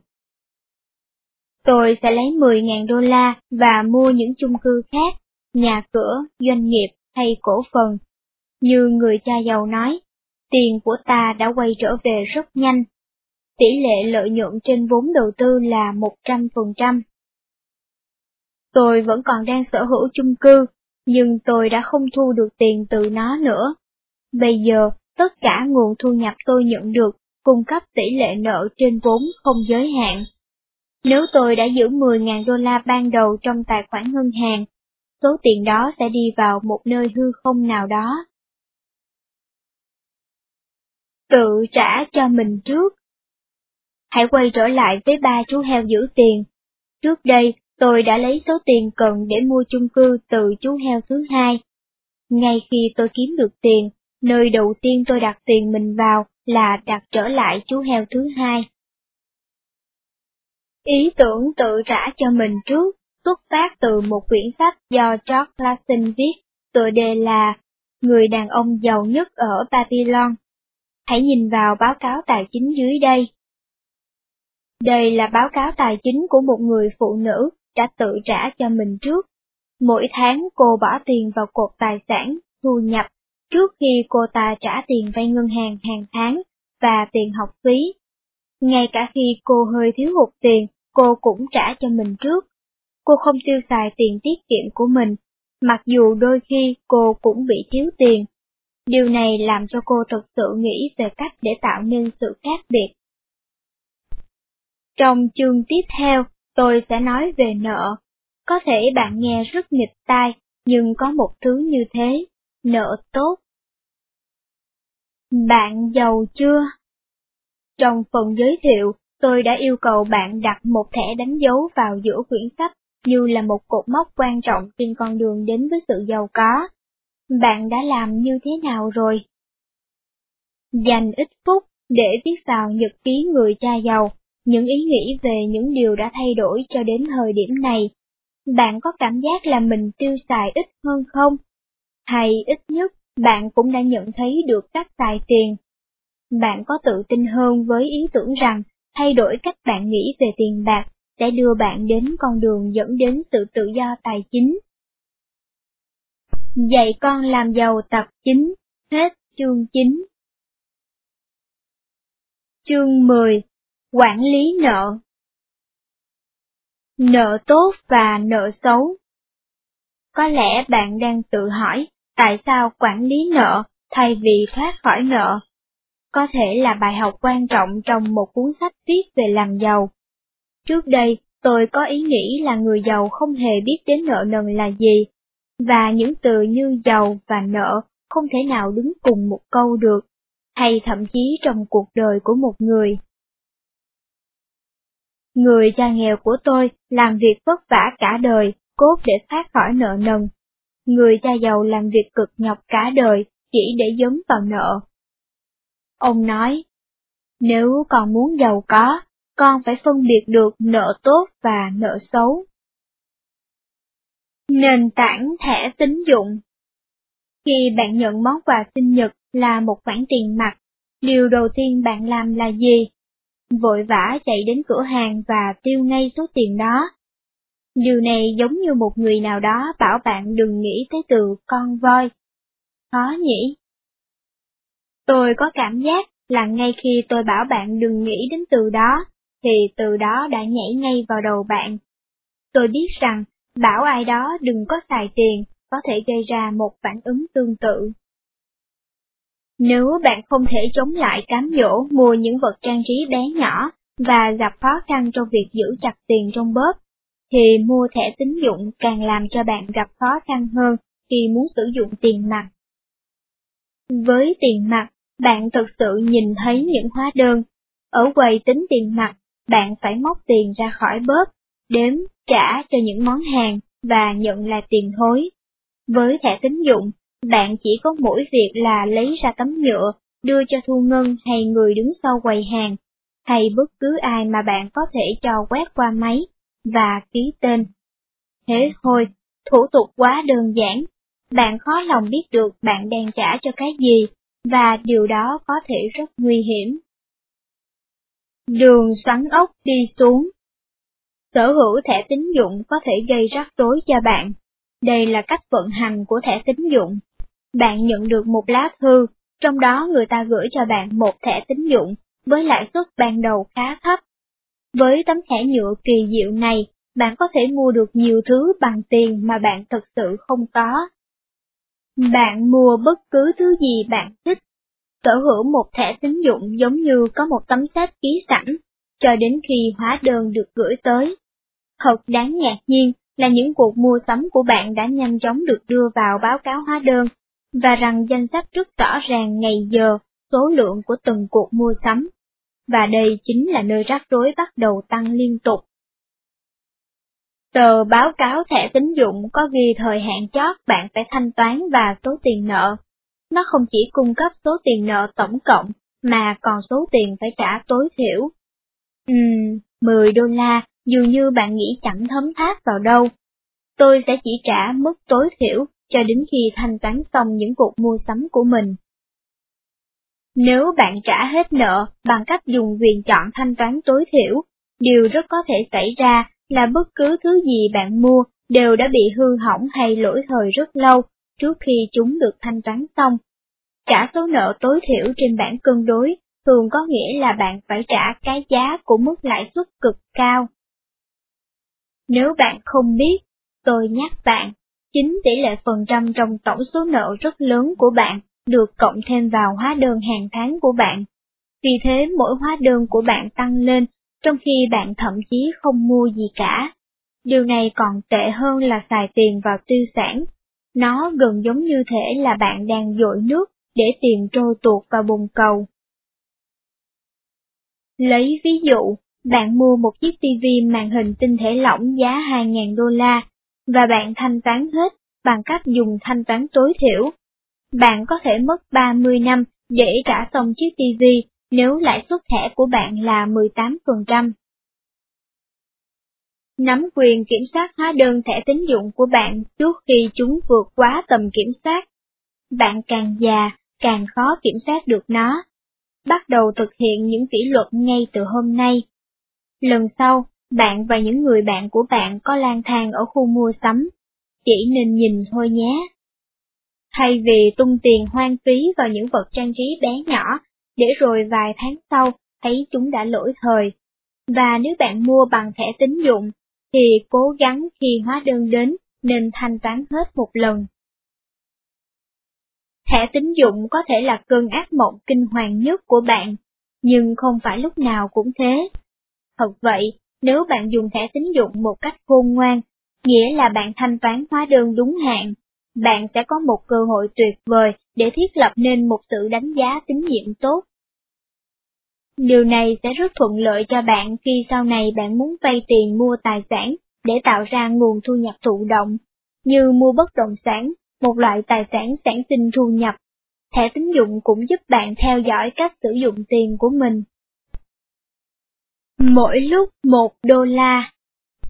Thường khi nói chuyện trước đám đông, tôi bảo người ta khi mỗi đô la đến với họ, họ có quyền năng để quyết định định mệnh của họ. Bạn cũng vậy, bạn sẽ giàu hay nghèo trong cuộc đời mình. Xài đồng đô la đó một cách ngu dốt, và bạn đã chọn trở thành nghèo nàn. Sử dụng tiền đó để mua tiêu sản không biết bao nhiêu lần, và bạn sẽ luôn là những người trung lưu. Học cách để có tài sản, và bạn đang chọn lựa của cải là mục tiêu và tương lai của bạn. Chọn lựa là quyền của bạn, mỗi ngày với mỗi đô la bạn nhận và mỗi đô la bạn sử dụng. Đây là một trách nhiệm đáng sợ, và nó mang lại một cảm giác quyền lực. Tương lai tài chính của bạn là trong tay bạn. Dạy con làm giàu tập chín, hết chương mười. Kết luận: bước khởi đầu thuận lợi trên con đường tài chính của bạn. Vào năm một nghìn chín trăm chín mươi, người bạn tốt nhất của tôi, Mark, tiếp quản đế chế của cha anh ấy. Và thật vậy, anh ấy đang làm công việc thậm chí còn tốt hơn cả cha mình. Giờ đây, anh ta đang chuẩn bị cho con anh ta kế vị vị trí của anh, giống như cách cha anh đã chuẩn bị cho chúng tôi. Bởi vì anh vẫn kiên trì làm việc để học, bắt đầu từ lúc chín tuổi, Mark đã có được sự thông minh tài chính. Anh ấy là loại người tạo ra may mắn riêng cho bản thân và tự làm ra tiền cho mình. Anh đón nhận những gì cuộc đời ban tặng và làm cho nó tốt hơn. Tôi nghỉ hưu năm một nghìn chín trăm chín mươi tư ở tuổi bốn mươi bảy, và vợ tôi, Kim, lúc đó ba mươi bảy tuổi. Về hưu không có nghĩa là không còn làm việc nữa. Chúng tôi có thể chọn lựa làm việc hay không, và sức khỏe của chúng tôi phát triển một cách tự nhiên. Những tài sản của chúng tôi cũng tự phát triển. Nó giống như chúng tôi đã trồng cây tiền. Nhiều năm qua chúng tôi tưới nước, chăm sóc nó, và rồi nó đã không cần đến chúng tôi nữa. Rễ của nó đã ăn đủ sâu, bây giờ cái cây đang cung cấp cho chúng tôi bóng mát để thụ hưởng. Hồi đó còn nhỏ, không phải lúc nào tôi cũng hiểu hết những gì người cha giàu nói. Như với những người thầy vĩ đại của tôi, những lời của người cha giàu tiếp tục dạy dỗ tôi trong nhiều năm. Những lời khuyên và bài học của ông vẫn sống cùng tôi ngày nay. Chọn lựa khôn ngoan. Tôi chỉ có một lời khuyên cuối cùng cho bạn ngay bây giờ. Chọn bạn và người cố vấn cho bạn một cách khôn ngoan. Cẩn thận với người mà bạn xin lời khuyên. Nếu bạn muốn đến một nơi nào đó, tốt nhất là nên tìm người ở chỗ đó. Chẳng hạn, nếu năm sau bạn quyết định leo núi Everest, rõ ràng là bạn nên tìm lời khuyên từ những người đã leo núi này rồi. Tuy nhiên, khi nói chuyện leo lên những ngọn núi tài chính, hầu như mọi người lại đi hỏi ý kiến của những người bị kẹt trong những đầm lầy tài chính. Người cha giàu động viên tôi là lúc nào cũng phải có một huấn luyện viên hoặc một cố vấn. Ông không ngừng nói, những đội bóng chuyên nghiệp có huấn luyện viên, những đội bóng nghiệp dư không có. Ví dụ, tôi chơi golf và theo bài học này, nhưng tôi không có một huấn luyện viên toàn thời gian. Có lẽ điều này giải thích tại sao tôi phải bỏ tiền ra để chơi golf mà không phải là nhận được tiền từ việc chơi. Tuy nhiên, khi nói đến những trò chơi kinh doanh và đầu tư, tôi có một vài huấn luyện viên. Tại sao tôi có họ? Tôi có những huấn luyện viên này bởi vì tôi được trả tiền để chơi những trò chơi này. Vì vậy, bạn hãy chọn cố vấn cho mình một cách khôn ngoan. Đó là một trong những điều quan trọng nhất mà bạn có thể làm. Một trong những điều quan trọng khác mà bạn có thể làm là chọn bạn một cách khôn ngoan. Những người mà bạn dành thời gian với họ là tương lai của bạn. Lấy nhật ký người cha giàu ra và viết xuống tên của sáu người bạn mà bạn dành thời gian cho họ nhiều nhất. Nhớ là những người bạn dành thời gian với họ nhiều nhất, chứ không phải những người theo mối quan hệ.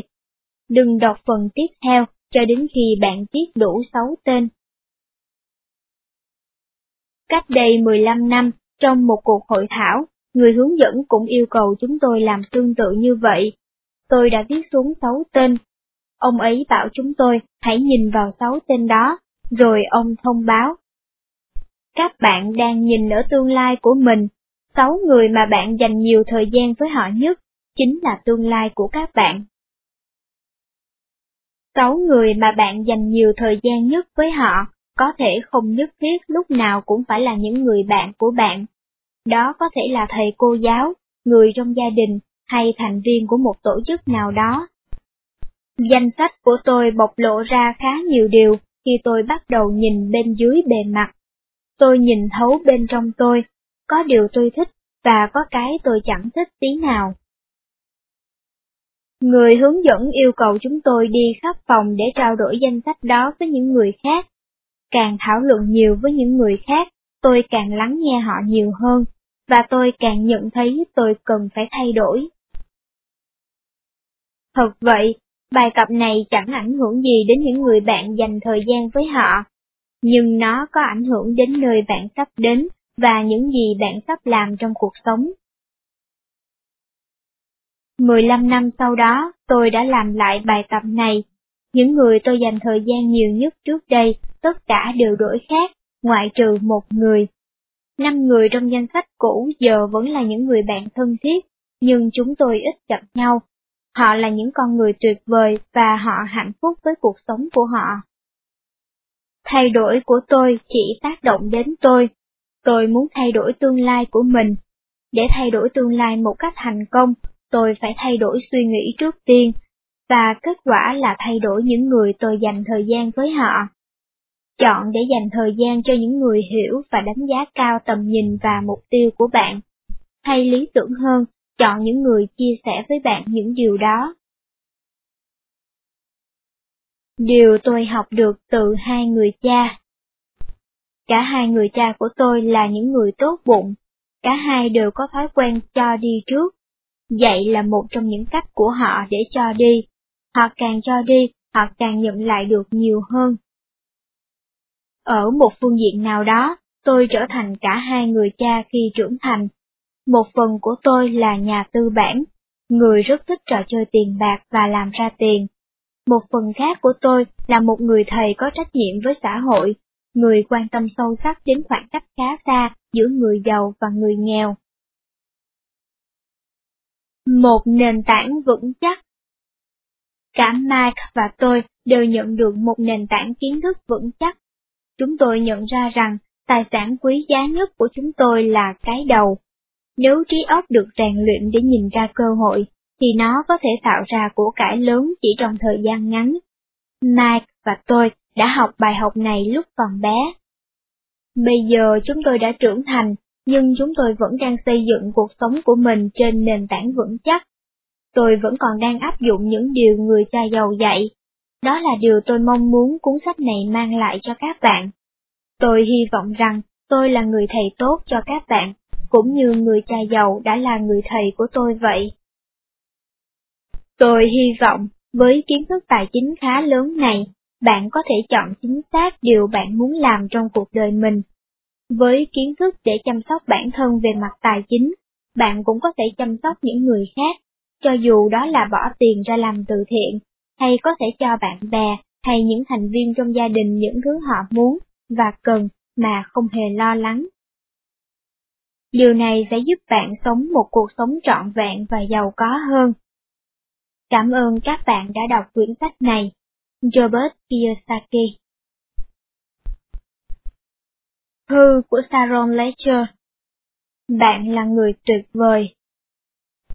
Bạn có thể làm bất cứ thứ gì bạn muốn. Bây giờ bạn có những công cụ cơ bản về kiến thức tài chính. Bạn có những chọn lựa thật sự về tương lai tài chính của bạn. Tôi muốn hỏi bạn một câu.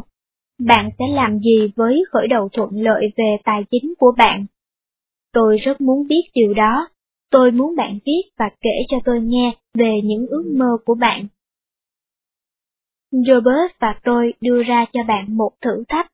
Chúng tôi muốn yêu cầu bạn hãy phấn đấu và trưởng thành, và tìm những cơ hội để tạo ra của cải bằng những cách sáng tạo và hấp dẫn, và bạn hãy kể cho tôi nghe.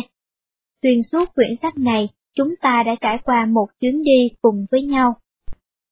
Bạn đã đọc quyển sách này, bạn đã lên trang web của chúng tôi, và tôi hy vọng bạn cũng có dịp chơi những trò chơi của chúng tôi. Tôi muốn biết thêm hướng đi hành trình của bạn sắp tới. Cảm ơn và tôi mong chờ thư của bạn. Sharon Lechter, thư về cho chúng tôi theo địa chỉ teens at richard dot com. Dạy con làm giàu tập chín, hết. Kho sách nói chấm com xin trân trọng cảm ơn quý thính giả đã lắng nghe. Cảm ơn tác giả, dịch giả và nhà xuất bản trẻ. Đặc biệt cảm ơn công ty Nhật Cường Mobile đã tài trợ cho chúng tôi thực hiện quyển sách này. Nhật Cường Mobile, worldwideweb chấm nhật cường chấm com. Người đọc Thùy Châu.